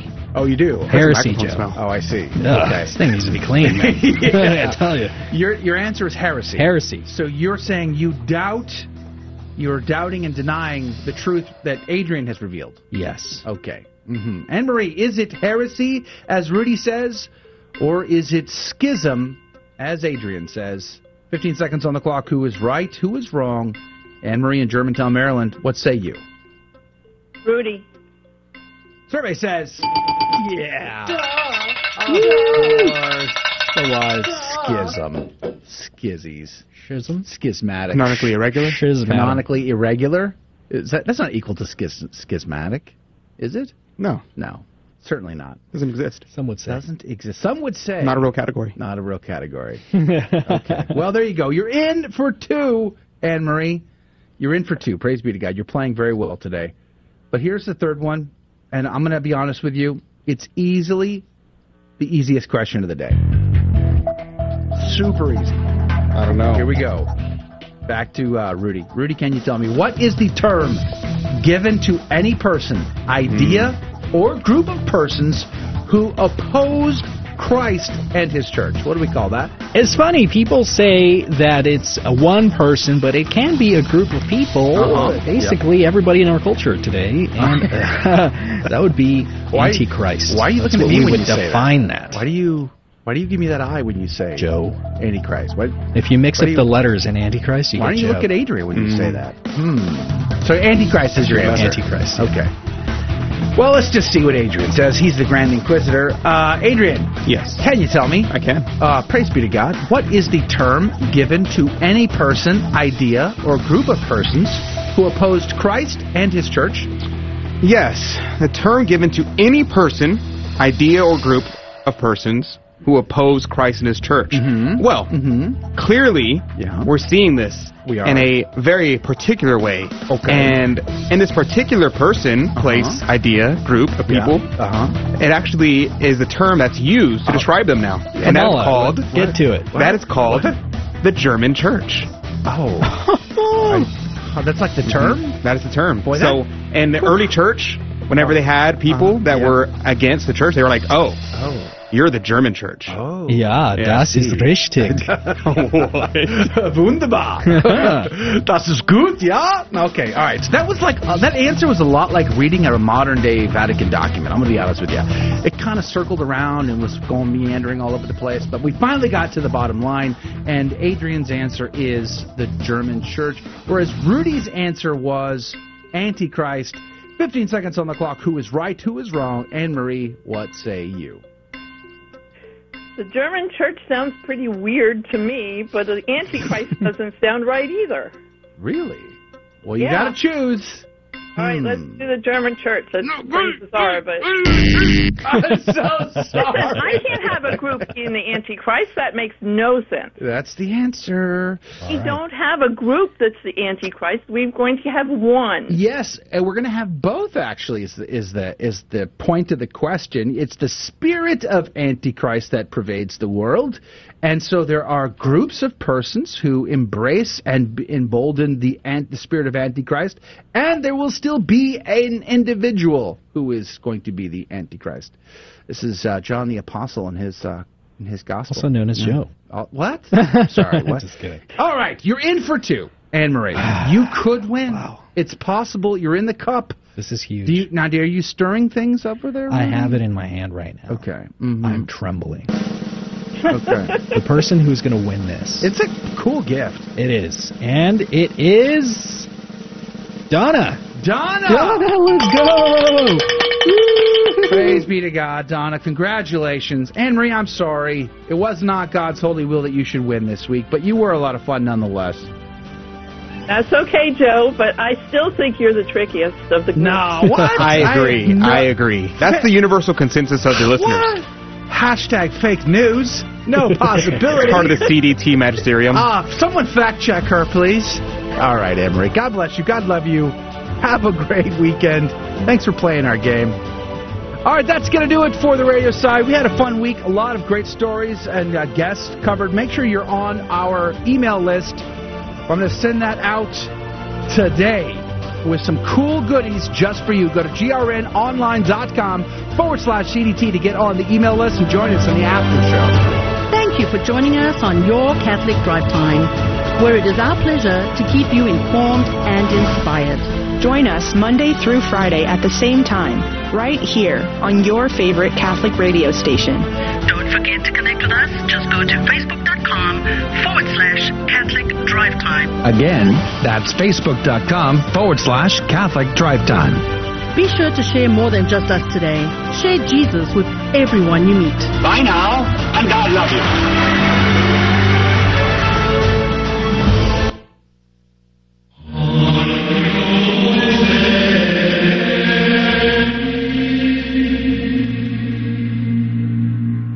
Guadalupe Radio Network now brings you the Holy Sacrifice of the Mass from the chapel at Our Lady of Corpus Christi in Corpus Christi, Texas. Today we celebrate the memorial of Saint Bonaventure. The intention for today's Mass is for all of our online viewers and for those joining us through Guadalupe Radio. Lord, prepare me to be a sanctuary, pure and holy, tried and true. In thanksgiving, I'll be a living sanctuary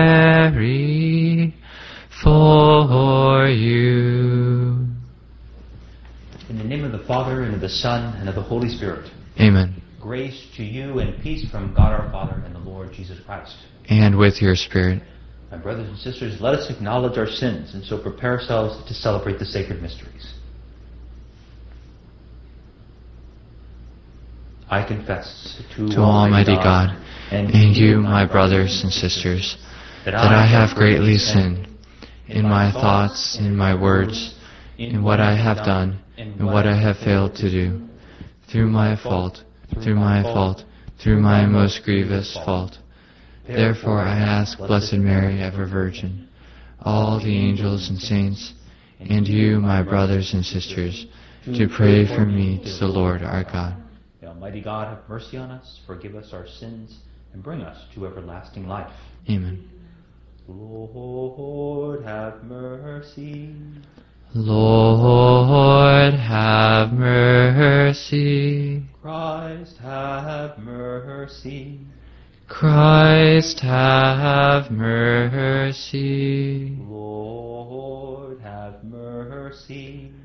Lord, have mercy. Let us pray. Grant, we pray, Almighty God, that just as we celebrate the heavenly birthday of the Bishop Saint Bonaventure, we may benefit from his great learning and constantly imitate the ardor of his charity. Through our Lord Jesus Christ, your Son, who lives and reigns with you in the unity of the Holy Spirit, God, forever and ever. Amen.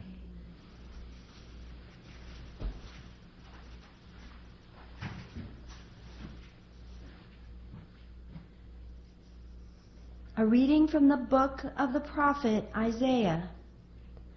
When Hezekiah was mortally ill, the prophet Isaiah, son of Amos, came and said to him, Thus says the Lord, Put your house in order, for you are about to die. You shall not recover. Then Hezekiah turned his face to the wall and prayed to the Lord, O Lord, Remember how faithfully and wholeheartedly I conducted myself in your presence, doing what was pleasing to you. And Hezekiah wept bitterly. Then the word of the Lord came to Isaiah Go tell Hezekiah, Thus says the Lord, the God of your father David, I have heard your prayer and seen your tears. I will heal you. In three days you shall go up to the Lord's temple. I will add fifteen years to your life. I will rescue you and this city from the hand of the king of Assyria.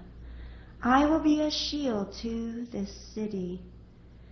Isaiah then ordered a poultice of figs to be taken and applied to the boil, that he might recover. Then Hezekiah asked, What is the sign that I shall go up to the temple of the Lord? Isaiah answered, This will be the sign for you from the Lord, that he will do what he has promised. See, I will make the shadow cast by the sun on the stairway to the terrace of Ahaz. Go back the ten steps it has advanced. So the sun came back the ten steps it had advanced. The word of the Lord. Thanks be to God. You saved my life, O Lord. I shall not die. You save my life, O Lord. I shall not die. Once I said, In the noontime of life I must depart. To the gates of the nether world I shall be consigned for the rest of my years. You save my life, O Lord. I shall not die. I said, I shall see the Lord no more in the land of the living. No longer shall I behold my fellow men among those who dwell in the world. You save my life, O Lord. I shall not die. My dwelling, like a shepherd's tent, is struck down and borne away from me. You have folded up my life like a weaver who severs the last thread. You save my life, O Lord. I shall not die. Those live whom the Lord protects. Yours is the life of my spirit. You have given me health and life. You save my life, O Lord. I shall not die. Alleluia, Alleluia, Alleluia, Alleluia, Alleluia, Alleluia. My sheep hear my voice, says the Lord. I know them and they follow me. Alleluia, Alleluia, Alleluia. The Lord be with you. And with your spirit. A reading from the Holy Gospel according to Matthew. Glory to you, O Lord. Jesus was going through a field of grain on the Sabbath. His disciples were hungry and began to pick the heads of grain and eat them. When the Pharisees saw this, they said to him, See, your disciples are doing what is unlawful to do on the Sabbath. He said to them, Have you not read what David did when he and his companions were hungry? How he went into the house of God and ate the bread of offering, which neither he nor his companions, but only the priest could lawfully eat? Or have you not read in the law that on the Sabbath the priests serving in the temple violate the Sabbath and are innocent? I say to you, something greater than the temple is here. If you knew what this, what this meant, I desire mercy, not sacrifice, you would not have condemned these innocent men. For the Son of Man is Lord of the Sabbath. The Gospel of the Lord. Praise to you, Lord Jesus Christ.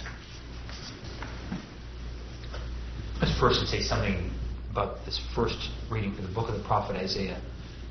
Hezekiah receives 15 more years of his life. He's about to die. And Amos comes and says, Put your house in order. I think if we, there's, we could actually meditate upon this, which is we set ourselves on our deathbed and we see, okay, how we evaluate our life from that perspective, which usually on our deathbed, our life becomes very, very clear. You know, what we think is so important, what we want to do in life, uh, all of that begins to fade away. And we look at those things which are the most important and say, how well did I work on those? Like, if I say my family is the most important thing, then what, what have I spent my, most of my life doing? If it's been working, then I haven't been doing, doing spending time with my family. Or been constructing this, or working on this car, building this plane, whatever it might be. And instead, I've gotten sidetracked doing this rather than what is the what I have I have seen are the most important things. So, thinking about where we are on our deathbed can just put our life in really clear perspective.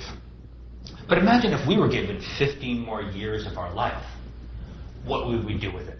If we knew we only had 15 more years, what would we do with it? well, hopefully, and what we see, of course, with Hezekiah, is that recognizing that maybe my house isn't as in order as it should be, that I would spend the next 15 years doing just that, putting everything in order. I remember when I was living in Italy, was, the Italians would have this really interesting saying. That when they, when we say to each other, "Hey, how you doing?" I say, we say, "I'm okay," you know, I'm doing all right. I'm doing really good. Well, in Italian, they ask you, you know, how are you doing? They say, uh, "Tutto a posto," which means is everything is everything in its uh, in its place? Tutto a posto, and you would say, "Sì, tutto a posto." But oftentimes the Italian would have this little funny response and say, "Sì, tutto a posto, ma niente in ordine," which means everything's in its place, nothing's in order. I think like a kin- kindergarten cubbyhole, you know, it's uh, everything's just been stuffed in there. But you know the shoes are not in the proper place. This is not folded up. And so if we had that 15 years of our life more, would we do the best with it? Most likely. Because by seeing on our deathbed the clarity that we need, we'd say, this is what I have to address. Something like that, I think, could be said from the gospel today. The Pharisees, of course, criticizing uh, Jesus' disciples because they're doing something that, according to the law, was unlawful to pick grain, basically to work. And Jesus reminds them of the story from the Old Testament, from the book of, uh, from the book of uh, Samuel, about how David had, when he was hungry, he was on this on this journey, on this on uh, on a mission, and he and his and his men had refrained from having uh, relations with their wives. They were on this special mission of God, and then they were but they were hungry, and so they ate the bread of offering, which was of course only only for the priests. And so the, the Pharisees were just, of course, you could say nitpicking. they were nitpicking at the disciples about because they were hungry that they were they were working. There's, and Jesus said at the very end, the Son of Man is Lord of the Sabbath. Well, the Sabbath for us, of course, is not Saturday as it was for the Jews, but it's Sunday. We have set aside that day, which we believe Jesus Christ rose from the dead, set aside that day to honor the Lord. How, how well do we celebrate Sunday? Now, something we think, okay, maybe in our modern world, what the church has done is basically what the Pharisees did. Now we've made all these laws. You shouldn't do this, and you shouldn't do that on Sunday, and you have to do this on Sunday, you have to do that on Sunday.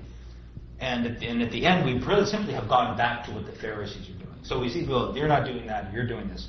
You shouldn't be doing that. But rather, to, we have to go back to the core of what it is. And uh, in fact, Vatican II and Sacrosanctum Concilium, the great document on the liturgy, when talking about the liturgical year, set Sunday as the most, really the most important day of the week. And almost really the most important day of the year. That the whole liturgical year revolves around that day. Sunday because it is a little Easter. It's like celebrating Easter every seven, or you could say even every eight days. But how well do we live this? In our modern world, of course, it's very difficult. People have very, very various work schedules, and the fact is that we are so busy and so tired that by the time Sunday comes, and even if we do get the day off, then we want to do nothing. And we can understand that because we are simply just exhausted.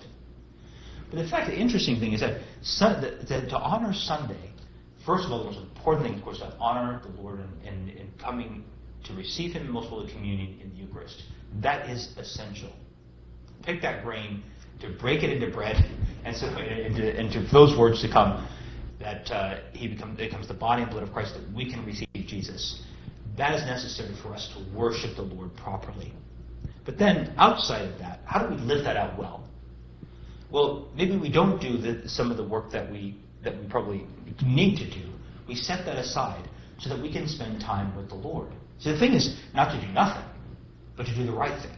Is to order our life, to put our house in order, so that the main thing is the main thing, and that is first of all it starts with the Lord, and everything follows from there. And if we live that out well, well, then our house truly will be in order.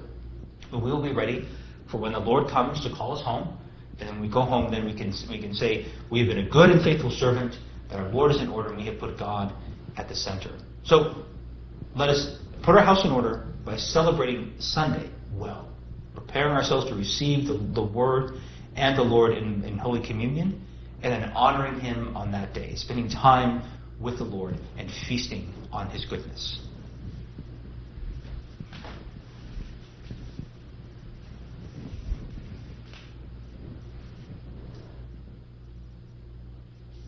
Dear brothers and sisters, gathered as one to celebrate the good things we have received from our God, let's ask Him to prompt in us prayers that are worthy of His hearing. We pray for our Holy Father, Pope Francis, for Michael the Bishop, for all the clergy, with the people entrusted to their charge. Let us pray to the Lord. Lord, hear our prayer. Let us pray for those who hold public office and those who assist them in promoting the common good, that they may work to defend life and work also towards an ordered liberty that, that takes into account our own freedom, but then also uh, the good of our brothers and, and sisters and our neighbors. We praise the Lord. Lord, hear our prayer. Let's pray for those who travel by sea, land, or air, for captives, and all who are held in prison. We pray to the Lord. Lord, hear our prayer. For all of us gathered in this sacred place by faith and devotion, and by love and reverence for God, that we too may put our house in order. Remember to honor the Lord deeply on Sunday by receiving Him in Holy Communion and worshiping Him in spirit and in truth.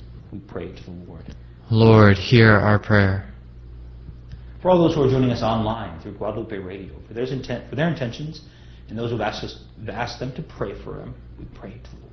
Lord, hear our prayer. May the petitions of your church be pleasing in your sight, O Lord, so that we may receive from your mercy what we cannot ask out of confidence in our own merits through Christ our Lord. Amen.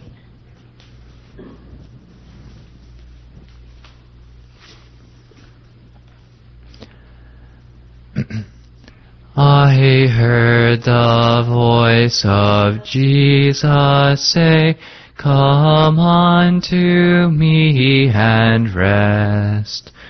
Lay down, thou weary one, lay down thy head upon my breast.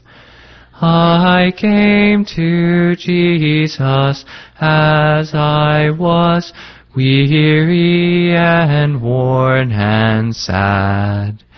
I found in him a resting place, and he has made me glad. I heard the voice of Jesus say, Behold, I freely give the living water, thirsty one, stoop down and drink and live. I came to Jesus and I drank of that life-giving stream. My thirst was quenched, my soul revived, and now I live in Him. Pray, brothers and sisters, that my sacrifice and yours may be acceptable to God the Almighty Father. May the Lord accept the sacrifice at your hands for the praise and glory of His name, for our good and the good of all His holy church. May the sacrifice which we gladly present on the feast day of Blessed Saint Bonaventure be pleasing to you, O God. For taught by him, we too give ourselves entirely to you in praise through Christ our Lord. Amen. The Lord be with you. And with your spirit, Lift up your hearts. we lift them up to the Lord. Let us give thanks to the Lord our God. It is right and just. It is truly right and just, our duty and our salvation, always and everywhere to give you thanks. Lord, Holy Father, Almighty and eternal God, through Christ our Lord. For as on the festival of St. Bonaventure you bid your church rejoice, so too you strengthen her by the example of his holy life, teach her by his words of preaching, and keep her safe in answer to his prayers. And so, with the company of angels and saints, we sing the hymn of your praise, as without end we acclaim. Sanctus, Sanctus, Sanctus Dominus Deus Sabaoth, pleni sunt celi et terra, gloria tua, Hosanna in excelsis, benedictus, qui venit in nomine Domini, Hosanna in excelsis. You are indeed holy, O Lord, the fount of all holiness. Make holy, therefore, these gifts, we pray, by sending down your Spirit upon them like a dewfall, so that they may become for us the body and blood of our Lord Jesus Christ. At the time he was betrayed and entered willingly into his passion, he took bread and giving thanks broke it and gave it to his disciples, saying, Take this, all of you, and eat of it, for this is my body, which will be given up for you.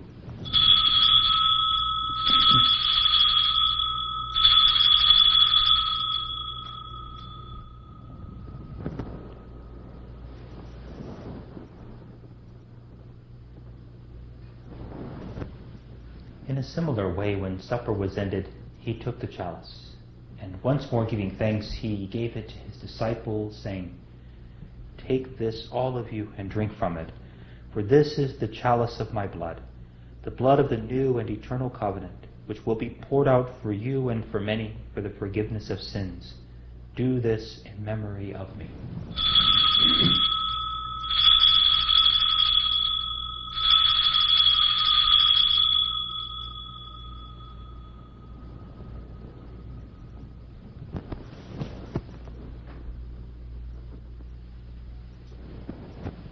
The mystery of faith.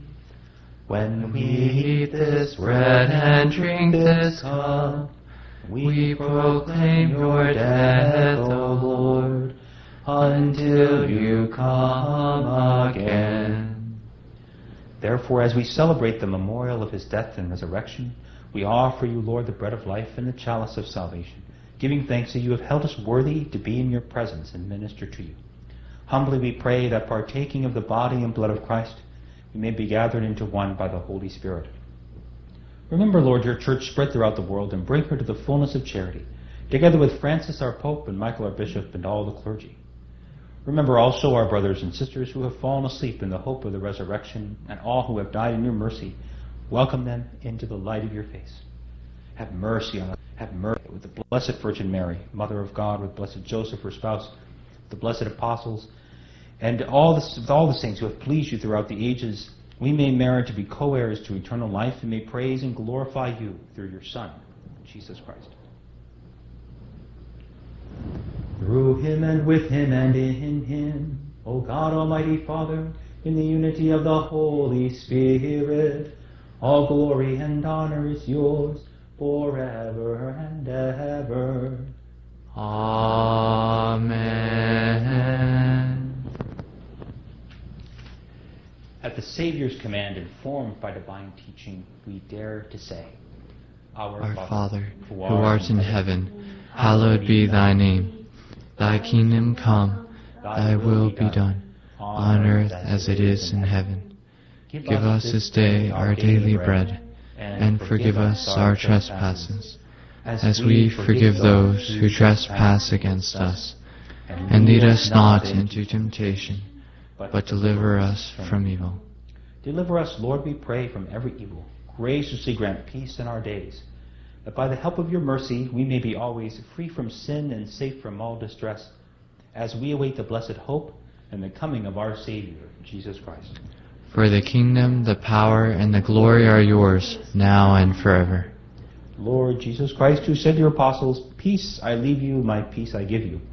Look not on our sins, but on the faith of your church, and graciously grant her peace and unity in accordance with your will, who live and reign forever and ever. Amen. Peace of the Lord be with you always. And with your spirit. Let us offer to the sign of peace. Agnus Dei, qui tollis peccata mundi, miserere nobis. Agnus Dei, qui tollis peccata mundi, miserere nobis. Agnus Dei, qui tollis peccata mundi, dona nobis pacem.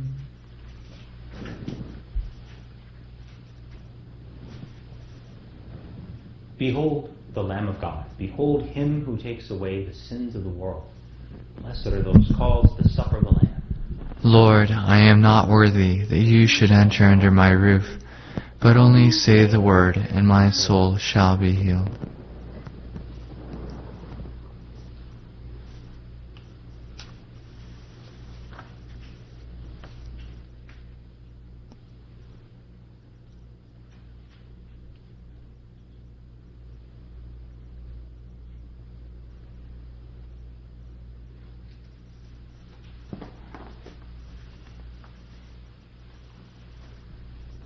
Behold, a faithful and prudent steward, to give them their allowance of food at the proper time.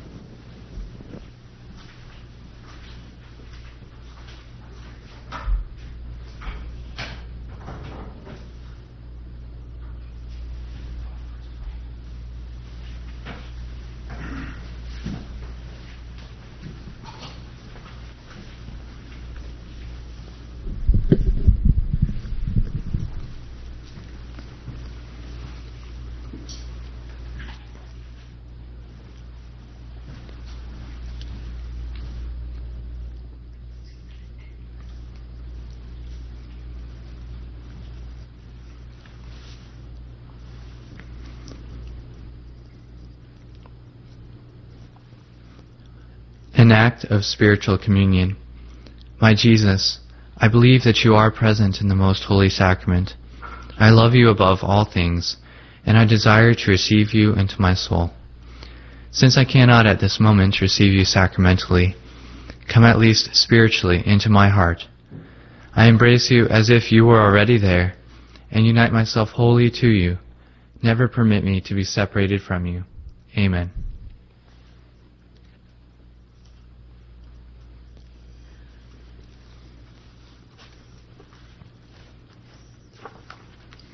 O Lord, I am not worthy that thou shouldst come to me, but speak the word of comfort.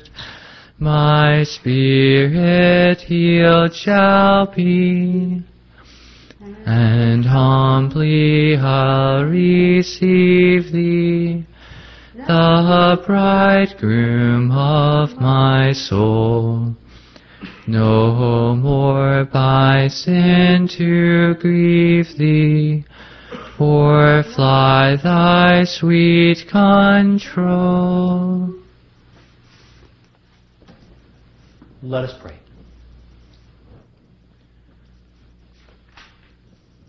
Through Christ the teacher, O Lord, instruct those you feed with Christ the living bread, that on the feast day of blessed Bonaventure they may learn your truth and express it in works of charity through Christ our Lord. Amen. The Lord be with you. And with your spirit. May Almighty God bless you, the Father, and the Son, and the Holy Spirit. Amen. Go and announce the gospel of the Lord. Thanks be to God. Salve Regina, Mater misericordiae, vita dulcedo, et spes nostra salve. A te clamamus, exules filii Eve, a te suspiramus, gemens